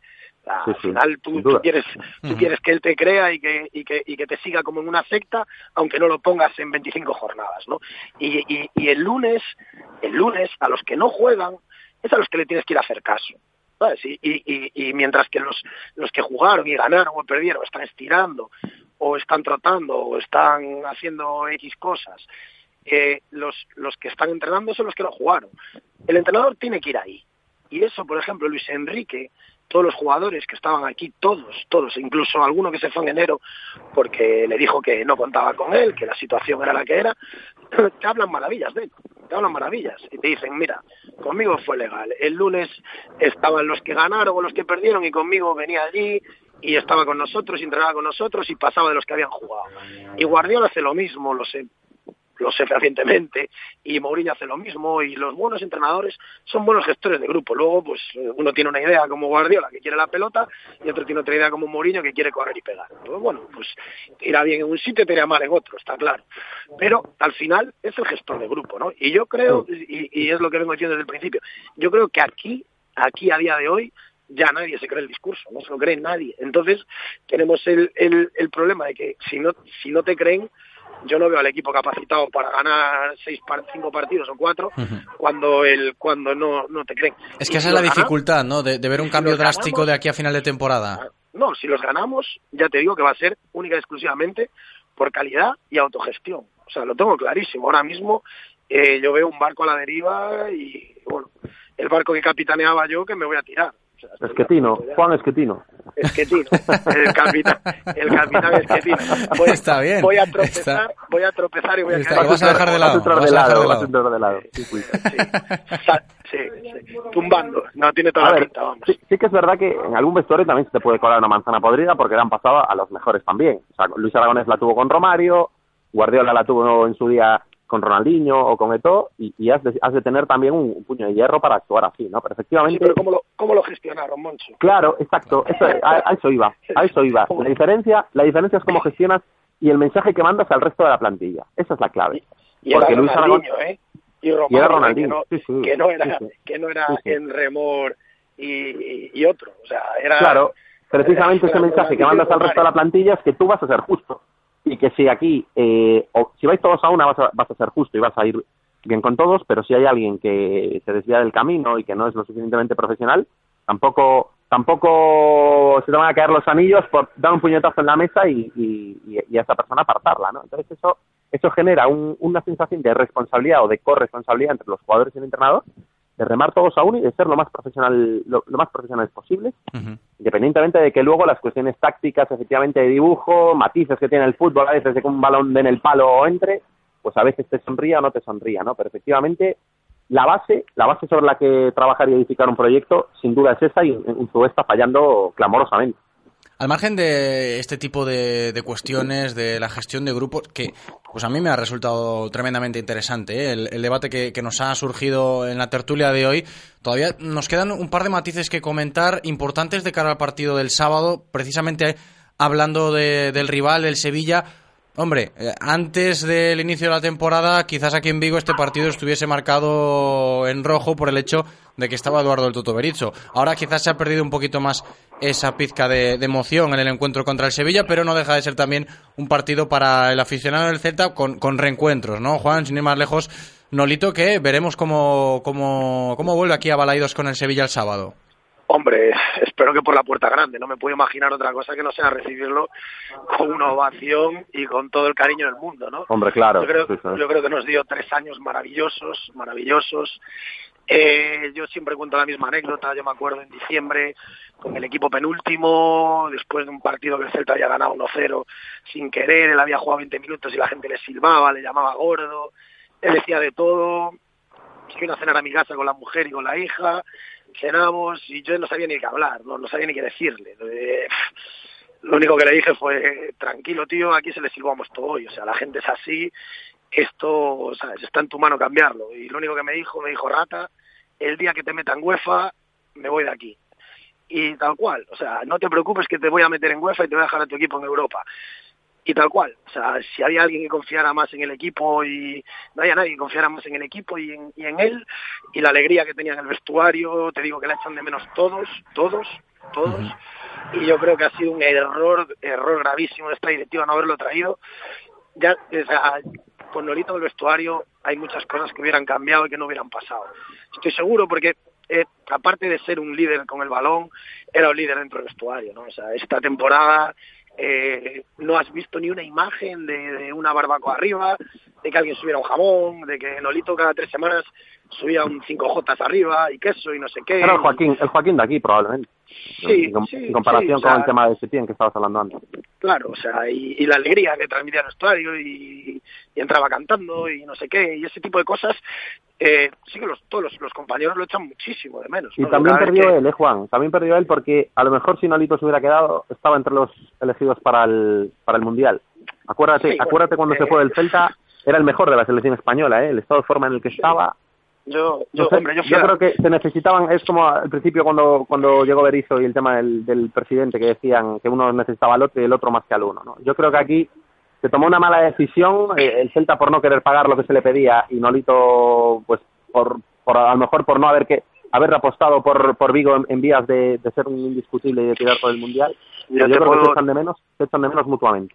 te puedo decir, y yo estaba en, yo estaba en su casa en San Lucas cuando estaba negociando con el Sevilla y con el Celta, que Nolito no podía hacer más. O sea, no pudo hacer más por venir aquí. Y no pudo hacer más. O sea, eh, eh, era imposible, era imposible apostar más por el Celta de lo que estaba apostando Nolito. O te, hablo de, una fortuna que yo siendo del Celta y queriéndolo aquí, porque lo quiero aquí, lo quiero como chaval y, tengo una relación íntima con él y con su familia, eh, yo, vamos, fui de los primeros que le dije, quédate en Sevilla. Y yo lo quería aquí, ¿eh? Y viendo... El, el Celta no quiso apostar por él, que el Celta quería apostar por Pione y no está saliendo como, como algunos esperabais. Y el Celta quería apostar por Pione y ahí ha apostado por Pione. Y en realidad, pues bueno, Nolito sí que apostó por el Celta, me consta con números y todo, te los podría dar, pero no puedo, que apostó muchísimo por el Celta. Y bueno, solo pedía un año más y el Celta no se lo daba. Y sin más, Eh, yo Sí. creo que el Celta no fue justo con él cuando hacía un año había dejado 18 millones en las arcas. Yo creo que en el momento que salió él tenía que salir porque porque tenía que salir porque este, fue la Eurocopa, jugó la Eurocopa, eh, yo estuve en Francia, pude vivirla con él y en la Eurocopa estuvo muy bien, aunque luego al final pues bueno, pues no no, no acabara jugando los últimos el último partido, pero bueno, yo creo que era el momento de salir, ¿no? Tenía opciones de equipos Champions, le daban cosas y a él le quedó la espinita no jugar la UEFA con el Celta, ¿eh? Eh, Le quedó la espinita, lo digo yo, y él estaba loco por volver y volver a Europa con el Celta y jugar Europa con el Celta, ¿no? Lo que Vigo, está claro, lo que está claro, Juan, como a nadie. Lo que está claro, Juan, es que Nolito va a volver el sábado a Balaidos, si no se tuerce nada, de aquí al, al partido contra, No, no, contra el, seguro, aunque sea en contra, contra el Sevilla y el recibimiento tiene que ser también meritorio, ¿no? Para un jugador que aquí pues ha, ha dejado bastante huella, como no podía ser de otra manera, el bueno de Nolito. Y brevemente, antes de despedirnos, porque me quedaba este apunte también, conocer vuestra opinión al respecto del ataque que veremos, ¿no? Como digo, con pinceladas, con la baja obligada de Maxi Gómez por sanción. Moncho, ¿tú qué te esperas? Pues lo lógico sería que, visto el rendimiento de Bilbao, fuese Bryce el que ocupase su, su posición y Yaguas pasa arriba de único delantero, ¿no? Yo entiendo, entiendo un poco que irán por ahí los tiros, viendo el rendimiento que, que ha tenido el canterano, que para mí fue el, el gran responsable de que nos hemos traído algo de, algo de Bilbao, él y el árbitro, por cierto. Sí, sin Pero duda, ¿eh? también entiendo- acompañó. en- entiendo que irán un poco, irán un poco por ahí los, los tiros, es lo que espero a nivel de, a nivel de sentido común. Otra cosa es lo que, lo que pueda suceder. Juan, tu apuesta con respecto a la demarcación ofensiva del Celta. Yo creo que va a jugar Bryce y va a jugar Boyé. Ujú. A mí Boyé la primera parte me gustó. Le- aunque leí, escuché y demás a muchísima gente criticándolo, yo creo que va a jugar Boyé arriba con Diego. Y yo creo que nos va a sorprender. A mí el otro día el chaval me gustó, me gustó mucho. No para pagar 15 millones, pero la primera parte estuvo intenso, eh, lo intentó, era el único que, que, que- que hizo algo diferente, trabajó, bueno, a mí, a mí para la confianza que le llevan dado, que lleva jugado cuatro minutos en- en- desde que llegó, a mí la verdad es que el chaval me sorprendió, me sorprendió para bien, ¿no? Y ahora mismo, lo que pasa que bueno, eso, que un Zue no es muy de dar confianza a los que lo están haciendo bien, entonces tengo muchas dudas, pero yo creo que van a jugar Bryce, que va a jugar Bryce y que va a jugar y que va a jugar arriba con Yago. Pues ahí quedan, ¿eh? Las propuestas luego, tanto de... Emre, si, Emre- Juega en remor, si juega en remor, para mí, para mí un Zue, lo poco que le queda lo pierde, desde luego. Para mí Emre no puede jugar de aquí a final de temporada. Bueno, a ver, tampoco hay que ser tan estrictos, ¿no? Es un toque de atención, Mira, yo lo veo así. Yo solo, yo solo te voy a decir una cosa, bastante más grave lo que hizo Emre que lo que hizo Orellana. Veremos, veremos cómo evoluciona la, la situación. Juan González, muchísimas gracias, un abrazo grande. Abrazo grande. Moncho Catalina, también ha sido un auténtico placer. Abrazo, Moncho. Un abrazo. Y abrimos ahora sí las líneas para regalar las dos entradas dobles que tenemos y que podáis ir a ver el Celta Sevilla el sábado a Balaídos. 986 43 6838 y el otro número 986 43 6693. Los dos primeros en llamar se las llevan hasta aquí la información diaria del Celta de la mano de Codere Apuestas y Grupo Comar. Si quieres apostar a tu equipo favorito, di Codere Apuestas. Si quieres tener cientos de mercados a tu disposición, di Codere Apuestas. Si quieres apostar online o en un local con tus amigos, di Codere Apuestas. Si quieres cobrar tu dinero al instante, di Codere Apuestas. Juega en un grande, apuesta en Codere. Juega con responsabilidad. Ven a nuestro espacio de apuestas Codere en Bingo Royal del Grupo Comar en Avenida García Barbón 3436. Radio Marca, el deporte que se vive. Radio Marca. Ponerle a tu perro el nombre de tu jefe. ¿Te atreves o no te atreves? BMW presenta su primer X2. Atrévete a todo. Descúbrelo en el stand de Celta Motor en el Salón del Automóvil de Vigo del 11 al 15 de abril. Celta Motor, tu concesionario oficial BMW en Vigo, Caldas, Pontevedra y Lalín. Llegan a Vigo los cinco días más intensos del motor. Vuelve el Salón del Automóvil presentando las últimas novedades del sector. Deportivos, familiares, utilitarios, todoterreno, eléctricos. Si estás buscando coche o moto para estrenar, tienes una cita en el IFEBI del 11 al 15 de abril. Salón del Automóvil y la Moto de Vigo, tu mejor opción de compra. Los mejores planes para disfrutar del fin de semana en Vigo te los contamos cada viernes a partir de las 2 de la tarde en nuestra sección Saborea el fin de semana con Mau. Los conciertos, los eventos y los actos culturales más importantes de nuestra ciudad los conoceréis gracias a Mau. Aquí, en directo Marca Vigo. En Radio Marca Vigo estrenamos nuevo WhatsApp para que tú también formes parte. Envía un mensaje de voz al número 680-101-642. Opina de lo que quieras y haz la radio con nosotros. Radio Marca, el deporte que se vive. Radio Marca.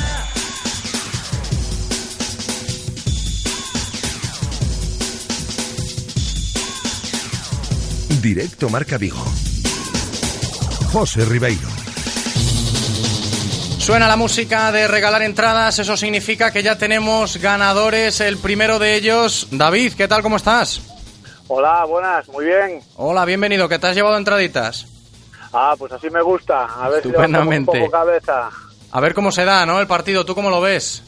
Hombre, yo lo veo con ganas. El Sevilla va a estar pensando en Europa y esperemos darle ahí un repasito. Ahí está a la ver opción, cómo está ¿eh? el equipo, claro, porque el equipo está un poquito bajo y a ver si subimos la moral.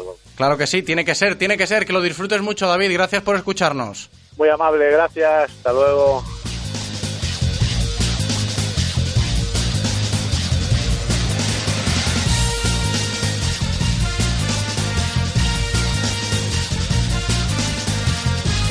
Pues eh, David, que se ha llevado entraditas para ese Celta Sevilla del sábado, todavía nos queda una, así que estad pendientes de nuestros teléfonos de contacto 986 43 6838 986 43 6838 y el otro teléfono 986 43 6693 986 43 6693 Eh, Enseguida continuaremos. Mira, Eloy me está haciendo ahí sus gestos porque el pobre no para, ¿eh? con los teléfonos ahí siempre que, que se está casi casi estresando, ¿eh? pero es que hace muy bien su trabajo cuando tenemos que atender las llamadas para regalar entradas ¿eh? y que podáis ir a Balaidos gratis escuchando Radio Marca Vigo, directo Marca Vigo. Como siempre, tenemos ya ganador. Suspira Eloy, ¿eh? encontrando la, la llamada. José María, ¿qué tal? ¿Cómo estás?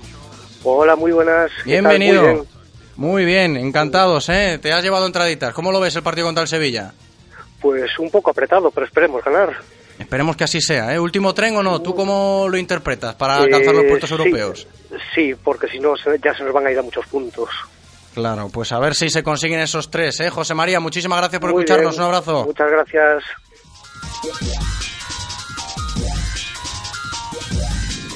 Putting the pedal to the metal. Here goes. Bien, pues ya hemos regalado todas las entradas esta semana. Sabéis que cada vez que juega el Celta en Balaidos regalamos aquí en Radio Marca Vigo entraditas, así que pendientes ¿eh? del próximo partido en casa del Real Cruz Celta si queréis ir gratis a ver el fútbol gracias a Radio Marca Vigo. Enseguida seguiremos hablando de fútbol, pero en clave Segunda División B porque tendremos nuestra buena previa del derby que vamos a vivir el domingo entre el Corucho y el Celta B.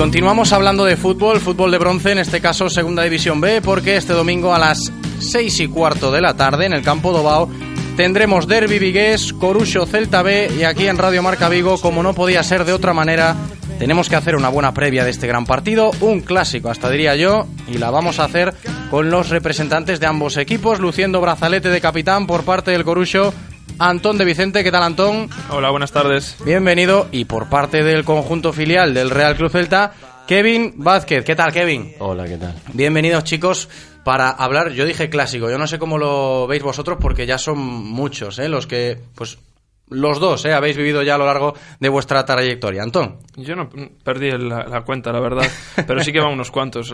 Es el, el derby por excelencia vigués en, en segunda vez, el, el Celta de Coruso. Y la verdad es que, bueno, pues eh, una situación especial para ambos equipos, eh, quizás con, con más urgencias para nosotros y con muchas ganas de que llegue el domingo y poder hacer, hacer un buen partido y, y darle los tres puntos a la afición y sobre todo al equipo que, que hace falta salir de esa situación y alejarse un poquito. ¿Lo tildamos de clásico o no, Kevin? Bueno, pues en segunda B, después de tantos años, yo creo que, que en la ciudad de Vigo creo que es un clásico ya Ujú. el Coruso Celta B. Además, vamos a, intentar oír un poco de, esos favoritismos o de esos favores que siempre rodean a este tipo de encuentros, ¿no? Oye, que mira, nosotros estamos así, a ver si echa la manito, o nosotros estamos de esta manera, a ver si se echa la mano. Un poco estos tópicos que siempre acompañan, en este caso, pues el Celta B mucho mejor situado, Kevin, que, el Corucho, pero no sé hasta qué punto puede cambiar esta interpretación del partido, teniendo en cuenta dónde está cada equipo. Bueno, al final un derby es especial pa- para los dos equipos, muy difícil la situación en la que estés, si estás abajo o estás arriba, da igual, al final es especial para los jugadores, el Coruso tiene muchos que pasaron por el Celta B y seguramente tengan ganas de, de demostrarlo. Que eso es un aliciente, ¿no, Antón? Lo que comenta Kevin, el hecho de, de que se conocen prácticamente a la perfección ambos equipos. Sí, yo creo que no hay sorpresas, no hay lugar a sorpresas y, y en ese caso pues hay muchos futbolistas de, de nuestro equipo que han estado en el Celta B, que saben lo que es un filial, Aunque bueno, yo creo que este Celta B no es un, un filial al uso, no es el típico filial. Y creo que es un equipo más hecho para competir en Segunda B, para, para estar ahí arriba y para pelear por los puestos que están peleando. Y, y en ese sentido, pues nosotros eh, no estamos jugando la vida. La verdad es que hay que verlo así, porque quedan seis finales y la primera es esta. Y nos queremos centrar en, en el fin de semana, en el primer partido que tenemos.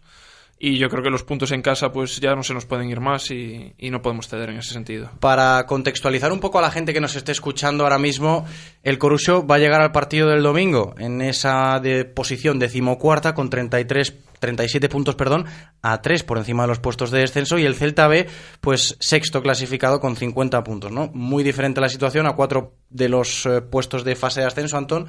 Y se lo voy a comentar después a Kevin, pero quiero que nos lo argumentes tú primero desde tu punto de vista el hecho de cómo ha evolucionado, ¿no? Este, en este caso, vuestro equipo rival, el Celta B, que pues prácticamente hace pocos meses parecía ya en tierra de nadie y, el, arreón ha sido tremendamente importante. Sí, yo creo que además en las segundas vueltas los filiales suelen ir a más y en ese sentido, pues eh, evidentemente es un rival que yo, si fuese eh, los equipos de arriba, si estuviese los equipos de arriba, lo tendría muy en cuenta, ¿no? Sobre todo ellos y, y de por B, porque son equipos que rendimiento físico no van a bajar, que tienen jugadores de grandísima calidad y que tienen las ideas de, de juego muy claras, ¿no? Yo creo que en ese bache, pequeño bache, quizás un poco la, la falta de gol, eh, que me corrija Kevin si, si, si quiere, pero... Ahora nos lo argumenta él, ¿eh? Pero yo, como capitán... yo creo que es un poco la ausencia de, de- de gol y un poco el- una tendencia de, juego un poco más pobre que, que lo habitual.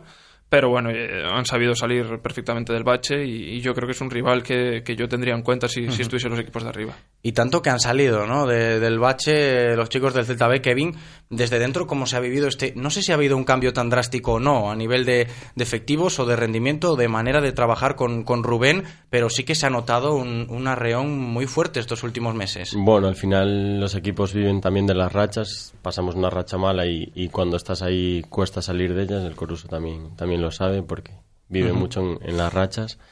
Y bueno, la verdad que ahora nos sentimos muy bien.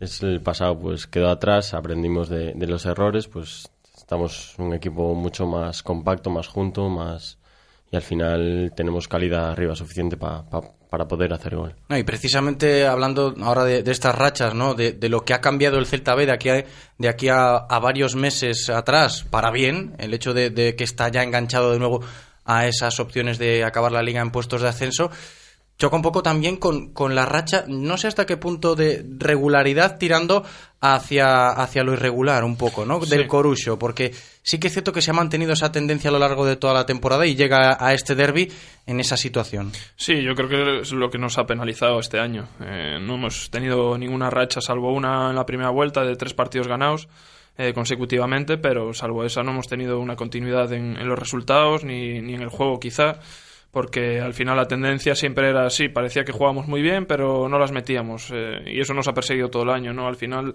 yo creo que en segunda B quizás hay que jugar un poco peor, pero, pero ser eh, más claro y más, y más conciso, ¿no? Y, y es lo que nos ha faltado. Eh, quizá ahora sí que tenemos una tendencia un poco mejor, a pesar de que hemos perdido el último partido, eh, tenemos las ideas mucho más claras, sabemos eh, muy concretamente lo que tenemos que hacer y, y yo creo que en ese sentido pues es lo que nos va a ayudar a salir de esta situación, sobre todo después de, de haber vivido situaciones límite y, y hay que decir también que no hemos caído nunca en puestos de descenso y eso es una ventaja también. Por eso, ¿no? Que siempre se ha mantenido ahí el, el Corucho y todavía está ahí al, al filo del abismo, pero con, con ganas de, de salir. Y luego, chicos, una clásica, no sé hasta qué punto lo podéis valorar o puede influir, ¿no? El último resultado de cada equipo, el Corucho viene de perder contra el Atlético de Madrid B por tres goles a cero y el Celta B viene de ganar al Rayo Majadahonda, que era el actual líder de la categoría en casa, también por tres goles a cero. Kevin, ¿esto influye o no influye? Bueno, en un derby es difícil que, que influyan estas cosas y además nosotros en casa sí que nos sentimos mucho más fuertes que, que fuera de casa. Tenemos muchos más, más puntos conseguidos en casa que fuera.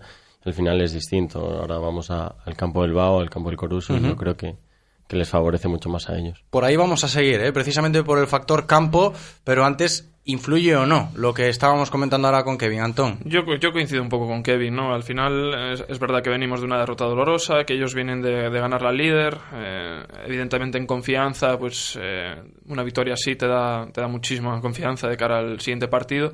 Pero nosotros también parece que, que, por desgracia vivimos mejor en las situaciones límite, ¿no? Y, y, en ese sentido, pues hay que destacar también que, que viniendo de una derrota sabemos que, que, todo pasa por ganar en el BAO. Uh -huh. Entonces, en ese sentido, creo que la confianza y, y, la concentración y las ganas van a aumentar. Y precisamente hablando del campo de BAO, ¿eh? el hecho de, de que se juegue en, en este campo, en el campo local del Corusio Antón, sí que es cierto que pues la afición, yo no sé cómo lo veis vosotros, ¿eh? pero parece que a pesar de, de, que el equipo esté pues por una situación ahí en la zona baja, se está implicando muchísimo y eso te, también tiene que ser un papel diferencial. Sobre todo estos últimos, este último mes en casa ha sido pues con iniciativas del club y, también la gente pues sí. ha, ha, arrimado el hombro uh -huh. y la verdad es que se agradece mucho porque es un campo tan pequeñito que, que se nota muchísimo más si hay gente que, que uh -huh. si no la hay evidentemente y en ese sentido además se ha creado un, como una grada de animación que, que, la verdad es que se nota mucho porque vuelvo a decir que en un campo tan pequeño pues se escucha prácticamente todo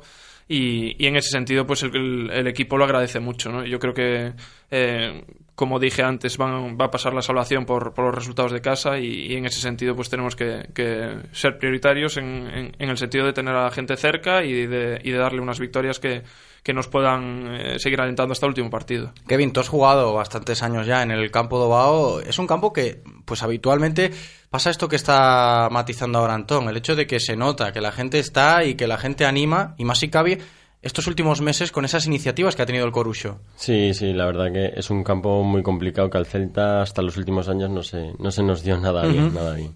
Pero bueno, por suerte los últimos años sí que conseguimos rascar algo. Y bueno, sí que se nota mucho la, la afición allí con, lo, con, los tambores. Y, sí, de todo, ¿eh? además con esa grada de animación que decía también Antón, el hecho, y, y como curiosidad, vale también comentar aquí seguimos, evidentemente, la actualidad de los equipos de Vigo en, en, esta segunda división B, que este año está tan bonita también con el Rápido de Bouzas, y que, digo como curiosidad, ¿no? El hecho de comentar esto de la afición, del campo Dobao, una vez coincidimos aquí eh, con Borja Jiménez y justo la llamada anterior era con Rafa, y hablábamos, con Rafa Sáez, el entrenador del Corusio, y hablábamos precisamente de esa iniciativa, ¿no? Contra el Unión Adarve, que sí. se abrió la entrada gratuita, y Borja lo había escuchado, el, el mister del Rápido de Buzas, y decía casi casi envidia sana, ¿no? De, de ver cómo la gente aprieta en el, en el campo de Bao. Yo no sé si lo veis vosotros también o lo valoráis como, como, como precisamente lo estamos comentando ahora mismo. Kevin.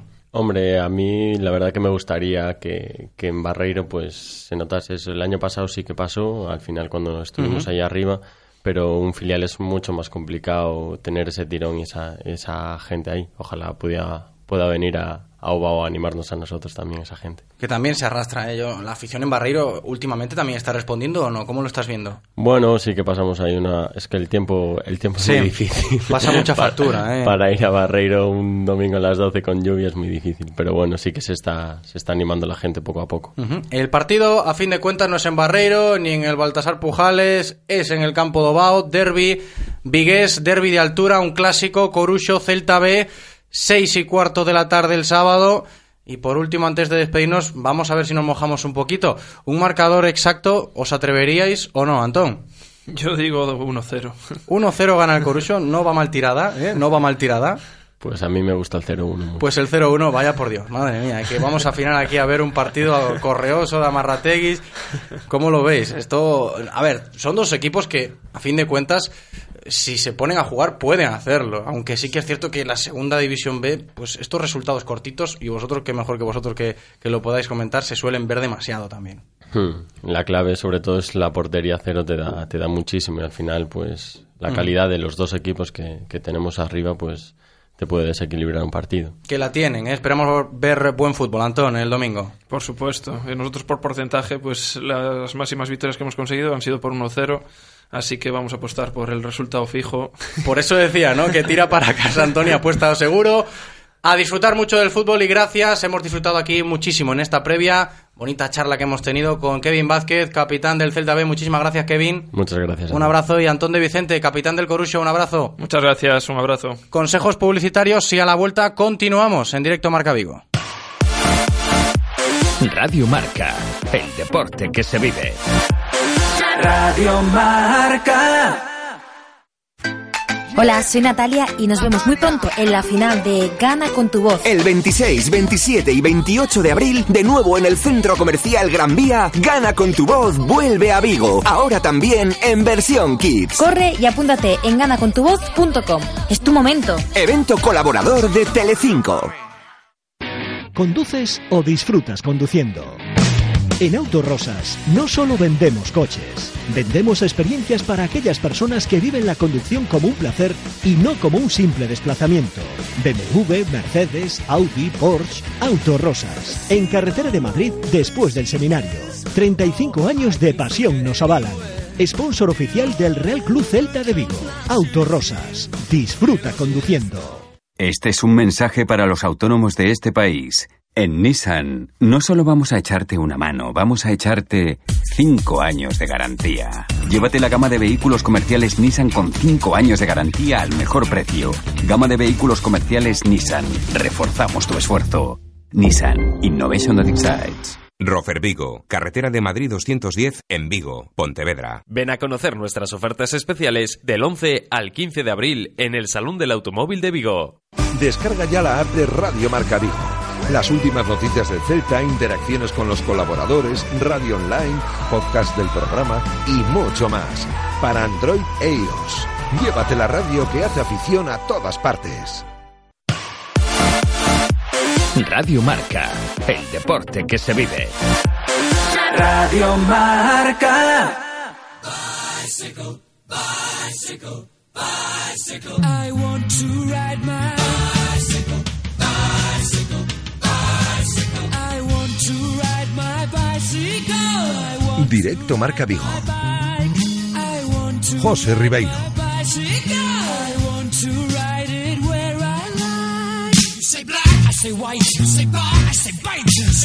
I say him and John. Bien, pues estamos de vuelta para hablar ahora de bicis, como cada jueves aquí en Radio Marca Vigo, nuestra sección de ciclismo. Enseguida saludamos a Guillermo Janeiro. Tiempo de bicis en Radio Marca Vigo. ¿Qué tal, Guillermo? ¿Cómo estás? Yo muy bien, ¿y tú? Yo muy bien también. Hoy para hablar de cosas interesantes, sobre todo desde la base, ¿no? Escuelas. Pues sí, porque estamos un poquito... Mucha gente nos pregunta, oye, ¿cómo hacemos para que nuestro hijo ande en bicicleta? Todos los niños, damos por hecho que todos los niños y niñas tienen una, una bicicleta en su casa. Al menos deberían, ¿eh? Deberían. Al no, menos no, deberían. La tienen, la tienen. Estoy convencido que la tienen. Pero luego siempre cuesta iniciarse en lo que es el mundo del ciclismo. Una cosa es tener una bicicleta y otra cosa es iniciarse Claro. en el mundo del ciclismo. Entonces queríamos ir hablando un poco con las escuelas de, de Vigo, que tenemos en tres escuelas de, de ciclismo, la del Club Ciclista eh, Coruso, la del, del- de- el Club Ciclista 2.0, Ujú. eh, la del Club Ciclista Vigués y la del Club Ciclista Teis. Y para ello hoy hemos decidido... Y vamos a ir poco a poco, ¿no? Tanteándolas. Claro, que poquito, a poquito a poco. Hoy vamos a empezar por el Club Ciclista Teis, ¿no? Estupendo. Sí, porque enseguida estará con nosotros el presidente del Club Ciclista de Teis, que no es otro que José Antonio Ramos. ¿Qué tal? ¿Cómo estás? Bien. Bienvenido, José Antonio. José Antonio, porque el Club Ciclista es un club que ya lleva más de 25 años en, en funcionamiento, ¿no? Un club que, que, que- que vosotros lo denomináis ya como un club fa- familiar, ¿no? Sí. Empezamos en el año 1990 y estamos ahí. Empezamos con escuelas y seguimos con escuelas. Escuelas, pero hacéis de todo, ¿no? Tenéis escuelas, tenéis eh, ciclismo de carretera, ciclismo, hacéis ciclocross, algo de montaña también. Sí, hacemos algo. Nosotros más bien nos dedicamos a carretera. Sí, es verdad que tenemos una, unos monitores que se dedican a, llevar cuando no quieren ir a carretera los niños, pues van a, a mini BTT y, y tenemos un monitor que se encarga de, de, llevarlos a mini BTT. Oye, eh, lo que lo que estábamos aquí comentando, hay muchos padres que nos dicen, sí, mi hijo ya tiene la bici, pero al final tengo que llevarlo yo, es un poco engorroso. ¿Qué, qué, qué, qué, qué hace falta para, para iniciarse en el ciclismo? Para iniciarse en el ciclismo, pues yo pienso que hace falta muy poco. Eh, una bicicleta para los niños pequeños estos de escuelas, pues es eh, casi todo el mundo tiene una bicicleta en casa. Ya hemos En dicho que caso to- de- casi todo el mundo, no, hemos dicho que todo, todo- todos los niños y niñas tienen. Casi, entonces es que eh, eh, casi es imposible no encontrar una casa que no tenga una bicicleta. Claro que sí. ¿Y, y, y- qué bi- bicicleta? Da igual la bicicleta de montaña, de, de, de carretera, de paseo. Vamos a ver, para empezar en, eh, en, en escuelas, los niños empiezan con bicicletas normales de todo, bicicletas de estas de paseo, de estas pequeñas, eh, es como se empiezan a hacer la- las actividades de, de, de habilidad en la bicicleta. Y luego después eh, las bicicletas se van, depende, si quieres hacer mini BTT, si quieres hacer carretera, depende. Oye, ¿cuál crees que es la mejor edad para, para comenzar en, en, en las escuelas de, de ciclismo? La mejor edad es empezar a los, los siete años. Es verdad que nosotros tenemos niños más pequeños ya, ¿eh? Tenemos niños hasta de cinco años. Pero bueno, se supone que con siete ya tienen la, la suficiente agilidad para ser independientes, ¿no? Sí. Oye, eh, la escuela, ¿qué, qué horarios tenéis? De, dónde, dónde, es vuestro punto de reunión? Nosotros eh, ahora en el invierno estuvimos haciendo la temporada de monte. Nos reuníamos aquí en el Visiador y... Correcto, bueno, os- que, que os vi bastantes días. Os vi, os vi por ahí los sábados y los domingos, creo que era. Sí, los domingos. Los, domingos, domingos, eh, sí. Estábamos en el viciador, los, los pequeños primero hacían un, un- una hora de, iniciación de bicicleta, de fincana, y luego lo llevábamos a dar una vuelta por el monte. Los, los alevines infantiles y cadetes, pues ya se iban directamente a, con otros monitores al, y director deportivo al monte.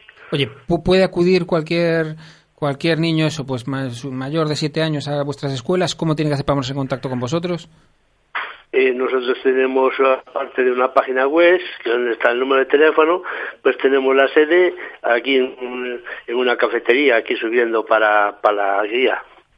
¿Y, y qué, qué días? eh, en invierno dijiste que estabais quedando los domingos y ahora que se acerca la, la temporada estival, ¿cómo, ¿qué horarios tenéis? Ahora, tan pronto termine o empiecen ahora, que en mayo empiezan las, las, las competiciones, pues entonces empezaríamos a, a entrenar martes y los jueves. ¿Sobre- ¿A qué hora? De 7 de, de siete a 8. ¿Y, y- y seguís en el visiador o...? o- Depende, a veces si, si no llueve, muchas veces vamos a las pistas de torneiros, porque son unas pistas que están muy bien, eh, que es en Porriño. Y cuando ahí cuando llueve no se puede andar mucho porque se patina en las curvas, están unas curvas que, que tiene y se patina, se patina mucho. Entonces nos vamos al visiador. José Antonio, a mí me gustaría, me gustaría preguntarte, luego lo voy a comentar también con, con Guillermo un poquito más en profundidad, el hecho de que hablamos de, de escuelas de base, ¿no? De ciclismo y de iniciación en el ciclismo para los más pequeños. Y tú como presidente del club de TEIS, eh, me gustaría saber cómo valorarías tú el hecho de que los más pequeños también empiecen a competir, ya no solo a practicar el ciclismo, sino a competir en, en competiciones regulares desde, desde bien pequeñitos ya, ¿no? No sé si ese proceso se lleva con más cautela o no. Sí, se lleva con más cautela, incluso nosotros no le llamamos competición a los más pequeños, nosotros Claro. empezamos a llamar competición ya a partir de vines, pero los más pequeños lo que mm, suelen ir es a divertirse en- en- con la bicicleta, a divertirse, pruebas de habilidad y bueno, es es verdad que en mini BTT lo llevan un poco más, más a nivel de competición. Claro, claro. Y, y, y luego, ¿cómo es ese paso de las escuelas a, a- al, al ciclismo ya en la, categoría cadete? Me da igual que sea montaña o, carretera. Nosotros tenemos hasta, o sea, tenemos obviamente hasta cadetes, ¿no? Es verdad que tenemos eh, juveniles y, te- y tenemos de élite, algunos corredores. Y, pero nosotros al llegar a cadetes damos la libertad. O sea, cuando terminan con nosotros en cadetes, les damos la libertad para ir al club. Y eso es lo que suelen hacer, ¿no? No, no, abandonan el ciclismo, que es lo que nos preocupa aquí. Claro, y si no, quieren ir, hay, hay niños que quedan con nosotros y siguen con nosotros. Hay niños que están en élite, que empezaron con nosotros en, en, principiantes y, hoy están en élite y, y siguen con nosotros. Ah, nos echan una mano de monitores y aparte pues eh, siguen ahí. Eh, José Antonio, tenemos el 1 de junio, ya dejando un poquito las escuelas del au, del 1 de junio una cita importante, ¿no? Que estáis organizando. El 1 el 1 de julio De julio, perdón, perdón, el 1 de Sí. julio. ¿Qué tenemos? tenemos el Gran Premio Ciclista 6. Este año eh, es el 27 Gran Premio Ciclista 6. Y, y consiste en una circuitada por el entorno del, del mercado, creo, ¿no? Me- en alrededor del mercado, ahí en el mercado, delante del mercado mismo, se, se- los- las promesas y principiantes. Ese se, eh, primero hacen una, una prueba de habilidad, eh, que le llamamos gincana, y luego eh, nosotros le damos unas vueltas alrededor del mercado. Lo- lo- lo- los promesas hacen tres vueltas y los principiantes cinco. Los alevines ya corren a, eh, por San Jorge Badía, Enrique Lorenzo, Julián Estevez y otra vez San Jorge Badía. Es un circuito de dos, dos kilómetros doscientos y bueno, empiezan los alevines con dos vueltas, los infantiles eh, cuatro y los cadetes y después también tenemos eh, máster, máster 30, 40 y 50, 60. Bueno, pues oye, de- cuando se acerque la fecha, el 1 de julio, seguro que volvemos a, a- a- a estar en contacto y que nos contéis cómo, cómo va Claro la que sí, claro que sí, estupendamente. José Antonio Ramos, presidente del Club Ciclista de Teis, muchísimas gracias por este ratito de radio. Un abrazo. Vale, gracias a vosotros. Un abrazo, Hasta luego. gracias. Guillermo, seguiremos hablando ¿eh? en Radio Marca Vigo de escuelas de ciclismo, hoy con el Club Ciclista de Teis, pero a medida que vayan pasando las semanas también iremos profundizando en esas otras que tú comentabas al principio. Y la cuestión que le comentaba yo a José Antonio antes de despedirnos, me gustaría analizarla también contigo el hecho de ese proceso, ¿no? De los más pequeños, cuando empiezan a coger la bici y luego se empiezan a plantear ya el hecho de pues practicar ciclismo de manera regular, competiciones o diversas actividades, ¿no? Que es, es, es diferente. Sí, yo, a mí me gustó mucho esa, la respuesta de, de José Antonio. Creo que tiene que ser así. Los niños deben ir a disfrutar, a- sobre todo la bicicleta es hay que tomársela cuando son tan pequeños como eso, como un, como un juguete, como un medio de transporte. eh, es- Claro. es- te genera una sensación de libertad que no te la dan que no te la dan otros deportes que se hacen en un recinto cerrado, ¿no? Y creo que eh, en esas primeras edades, incluso hasta, yo diría hasta que son cadetes, incluso juniors, lo que tienen que hacer es disfrutar de la bicicleta y no, no, de- no, no tomarlo como un entrenamiento, ni las competiciones tomárselas eh, muy en serio. Sí que es cierto que, oye, las pruebas esas de mini, mini BTT, eh, en el BTT se lo está tomando, como ya comentaba José Antonio, como muy, muy competitivo. Yo no era muy partidario de ese tipo de, de pruebas, me parecían que eran demasiado, eso, pues fomentar la- ya las Ujú. rivalidades de muy pequeñitos. Pero cuando este año, pues bueno, pues me tocó ir con, con un niño que está en mi casa, eh, vi el ambiente que había y, y- y- y la cantidad de niños, sobre todo y niñas, que es una de las cosas que más me llamó la atención, la cantidad de niñas que había. Creo que se- al final en el Vini BTT están haciendo un buen trabajo para que se generen pues futuros eh, amantes de la Claro, y bicicleta. que al final se siga incrementando esa demanda desde pequeñitos para pues eh, afianzarse ese amor por la bici o, o la afición mismamente. Yo eso es lo que creo que se deben generar en esas edades, amantes al, a la bicicleta, no no tanto no tanto grandes campeones que Claro. ya, ya, ya saldrán. Pues seguiremos eh, matizando y concretando más detalles de las escuelas de ciclismo que tendremos pues en nuestra zona, que tenemos en nuestra zona, e iremos comentando aquí en directo Marca Vigo. Guillermo Janeiro, ha sido un placer, como siempre, muchas gracias. Gracias a vosotros. Consejos y ya encaramos a la vuelta la recta final del programa de hoy. Radio Marca, el deporte que se vive. Radio Marca. Si quieres apostar a tu equipo favorito, di Codere Apuestas. Si quieres tener cientos de mercados a tu disposición, di Codere Apuestas. Si quieres apostar online o en un local con tus amigos, di Codere Apuestas. Si quieres cobrar tu dinero al instante, di Codere Apuestas. Juega en un grande, apuesta en Codere. Juega con responsabilidad. Ven a nuestro espacio de apuestas Codere en Bingo Royal del Grupo Comar en Avenida García Barbón 3436. En MediaMarkt llevamos la tecnología a- al límite, con ofertas que se superan a sí mismas. Como todo un LED G de 49 pulgadas 4K HDR por 598 euros. Ya en tu tienda y en MediaMarkt.es. Olvídate de dar vueltas, de buscar aparcamiento en sitios imposibles y no esperes más para coger un taxi. En Pide Taxi te lo ponemos fácil. Descárgate de forma gratuita nuestra app Pide Taxi y reserva tu taxi cuando quieras, donde quieras y con quien quieras. Envía un WhatsApp con la dirección donde te encuentras al 647 470047 y pasamos a recogerte. Radio Taxi 986 470000. Visita ya la web de Radio Marca Vigo. Las últimas noticias del Celta, radio online, podcast del programa, colaboradores, cámara web, la mejor selección musical y mucho más. Radiomarcavigo.com. Recuerda, radiomarcavigo.com. La radio que hace afición en la web y en el 87.5 FM. Radio Marca, el deporte que se vive. Radio Marca. Directo Marca Vigo. José Ribeiro.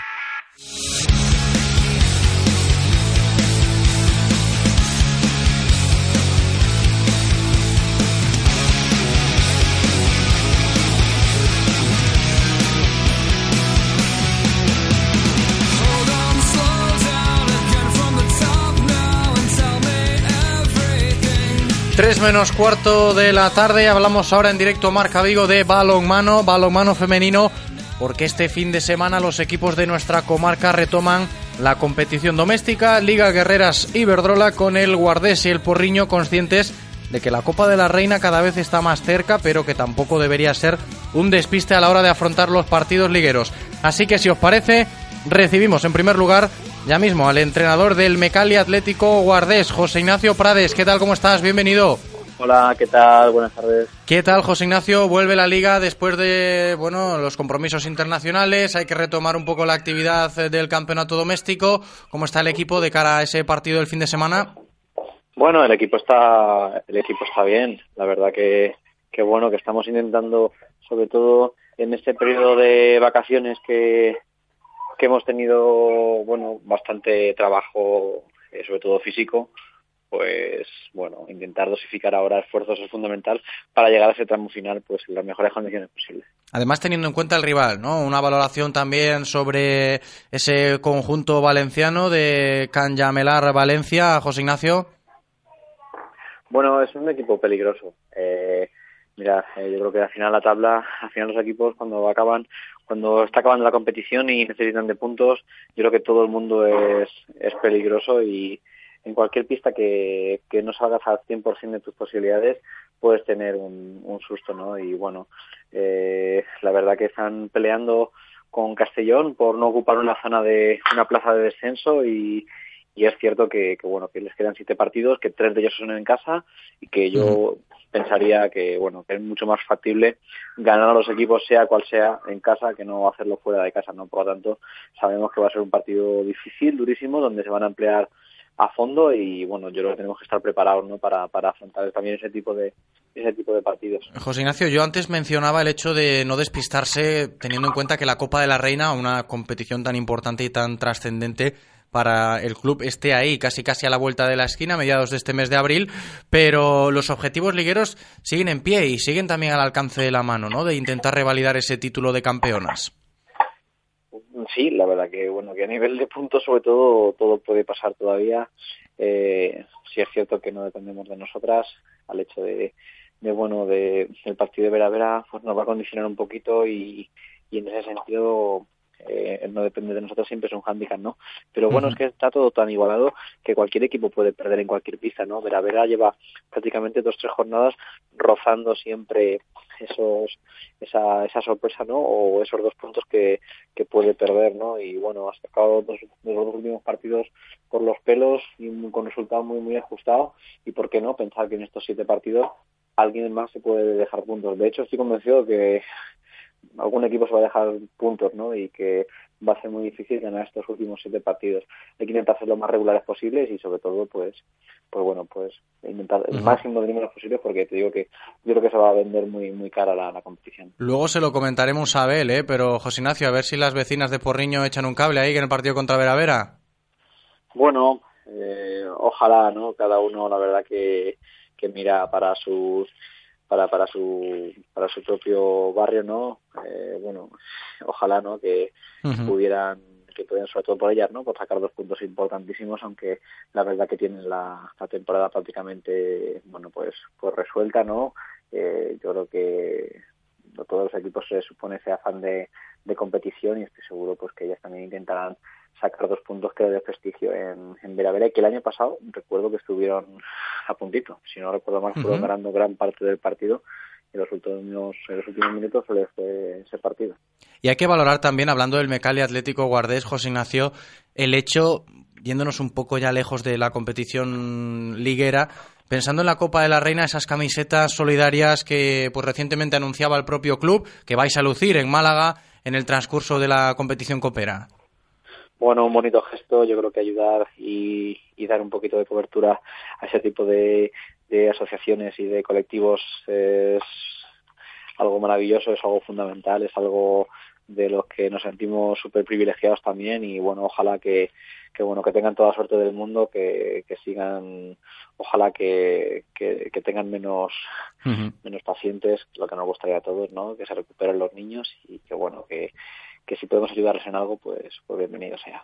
Este es el gesto, ¿no? Del Mecale Atlético Guardés que va a jugar en Málaga la Copa de la Reina con las camisetas en beneficio de la asociación Vicos de Papel. ¿Se piensa o no se piensa todavía o aún en esa Copa de la Reina, José Ignacio? Bueno, ya en el horizonte sí que es verdad que, que ya está cerca, ¿no? Y ya empieza todo a, a, a oler a Copa, ¿no? Los preparativos, todo. Pero yo creo que también el equipo ha, ha mostrado siempre una madurez bastante importante en ese tipo de partidos, ha sabido muy bien discernir y separar lo que son los partidos de liga, lo que son los partidos de copa, las eliminatorias de copa, los partidos de competición europea y creo que el equipo va a seguir haciendo gala, ¿no? De, de ese de, de esa entereza mental, ¿no? Que, que ha Claro. mostrado durante muchos durante muchos muchas fechas. José Ignacio Prades, muchísimas gracias por atendernos. Un abrazo. Muchas gracias a vosotros, un saludo.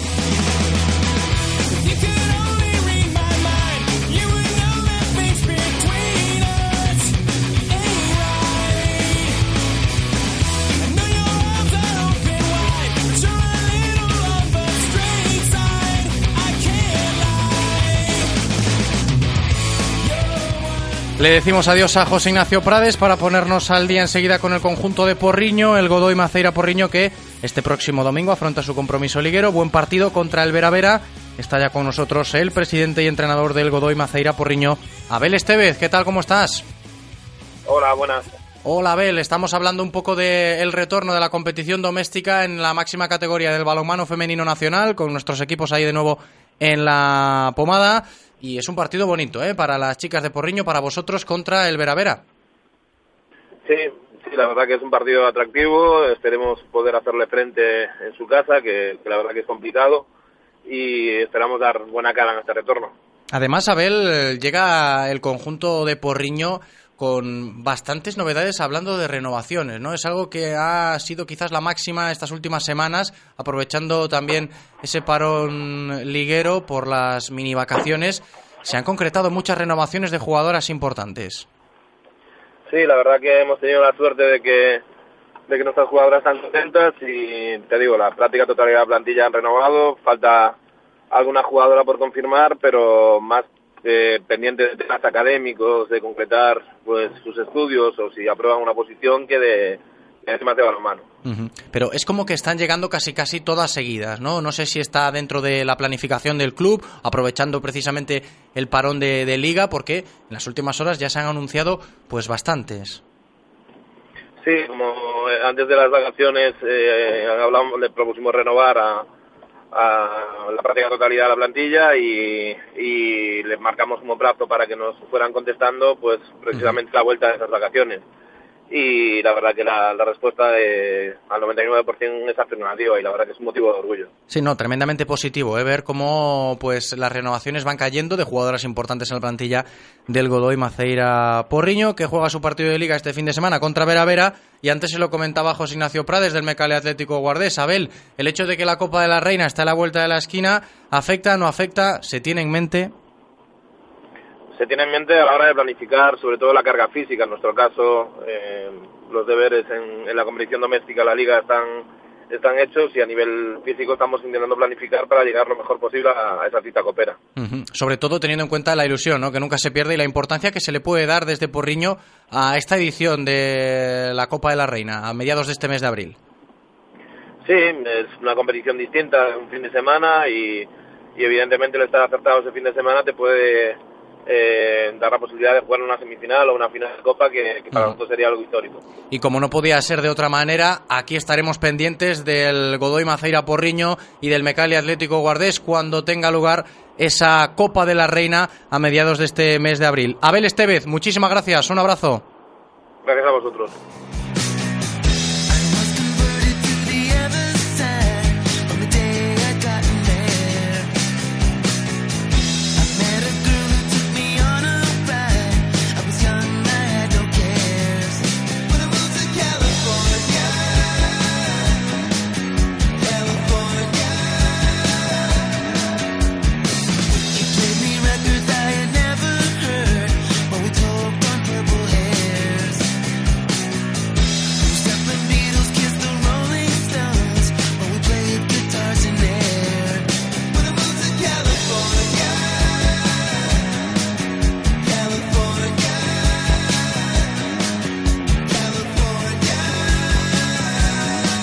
Y estamos llegando al final del programa de hoy. Como os comentaba al principio, el programa lo vamos a terminar hablando de nuevo de vela, ¿eh? como ayer con Jaime García hablando del buen papel de los nuestros, tanto vigueses como el combinado gallego en general en el Campeonato de España de Borien.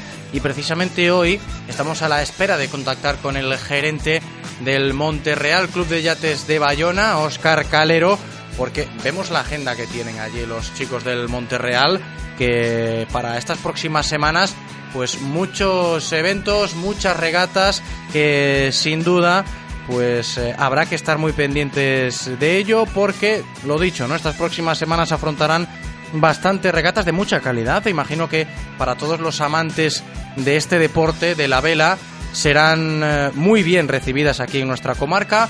Por eso, y para conocerlos mejor, está ya con nosotros el gerente del Monterreal, Óscar Calero. ¿Qué tal? ¿Cómo estás? Bienvenido. Buenas tardes, José, ¿qué tal? Un Hola, Óscar. Yo hacía... otra vez. ¿Qué tal? Es un placer, ¿eh? para nosotros también. Yo hacía alusión, Óscar, al hecho de vuestra agenda, ¿no? Miramos en las próximas semanas mucha actividad. Empieza, empiezan los momentos importantes del año con el arranque de la temporada de cruceros y efectivamente empezamos ya en 15 días con el Trofeo Comunica, que le hemos dado un nuevo cariz este año para integrar a las flotas de las distintas Rías Baixas, no solo quedarnos aquí en Valle de Bayona y estamos muy esperanzados porque estamos teniendo muy buena acogida y creemos que va a venir mucha gente de la Ría de San Senso, Vigo y Bayona.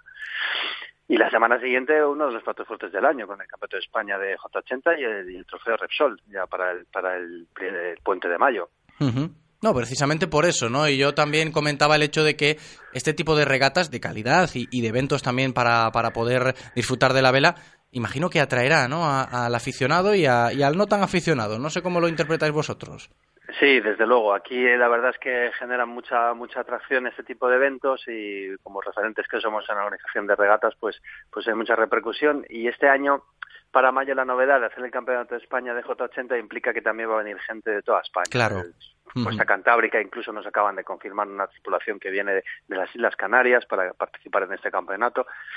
Y bueno, nos sirve también para hacer para hacer altavoz de este magnífico lugar en el que estamos, Bayona, y, y, bueno, pues que tengamos más, más repercusión y que cada vez más gente conozca conozca nuestras tierras. Siempre lo decimos, ¿eh? Cuando hablamos de vela, el entorno y el paisaje que tenemos aquí, ya no solo en Vigo, también en la comarca Bayona, por supuestísimo, el hecho de poder disfrutar de, la vela en, nuestros mares, pero también haciendo casi casi alusión, antes de despedirnos, al tiempo, ¿eh? porque últimamente no sé cómo se está acompañando o cómo se está lidiando con esto, porque también para la práctica de la vela tiene que ser complejo estos días y esperemos que estas próximas semanas que la previsión tampoco va a acompañar demasiado, Oscar. Hemos tenido un- una última parte de invierno, como todos sabemos, eh, dura, pero bueno, el mundo, la gente de la vela es muy aguerrida, entonces eh, las inclemencias del tiempo, lluvias y demás no, no, no, no nos asustan. Los participantes siempre quieren, quieren estar en el agua.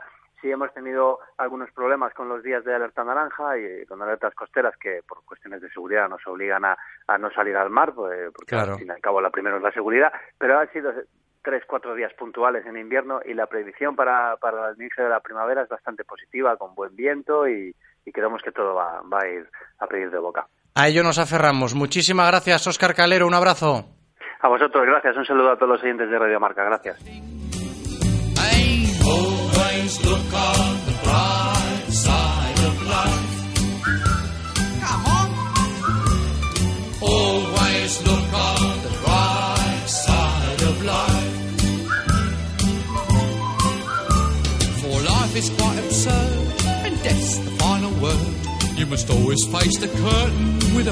Y estamos ya a menos de un minuto para que se cumplan las 3 en punto de la tarde de este jueves 5 de abril, llegando al final de un nuevo directo Marca Vigo, dándole las gracias como siempre a Eloy, perfecto, y gracias también a todos vosotros por escucharnos. Yo me despido hasta la tarde con Marcos Bacariza y nuestra tertulia muy celeste. Chao.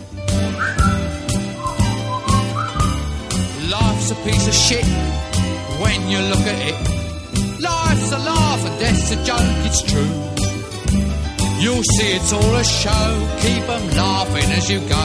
Just remember that the last laugh is on you. And always look on the bright side of life.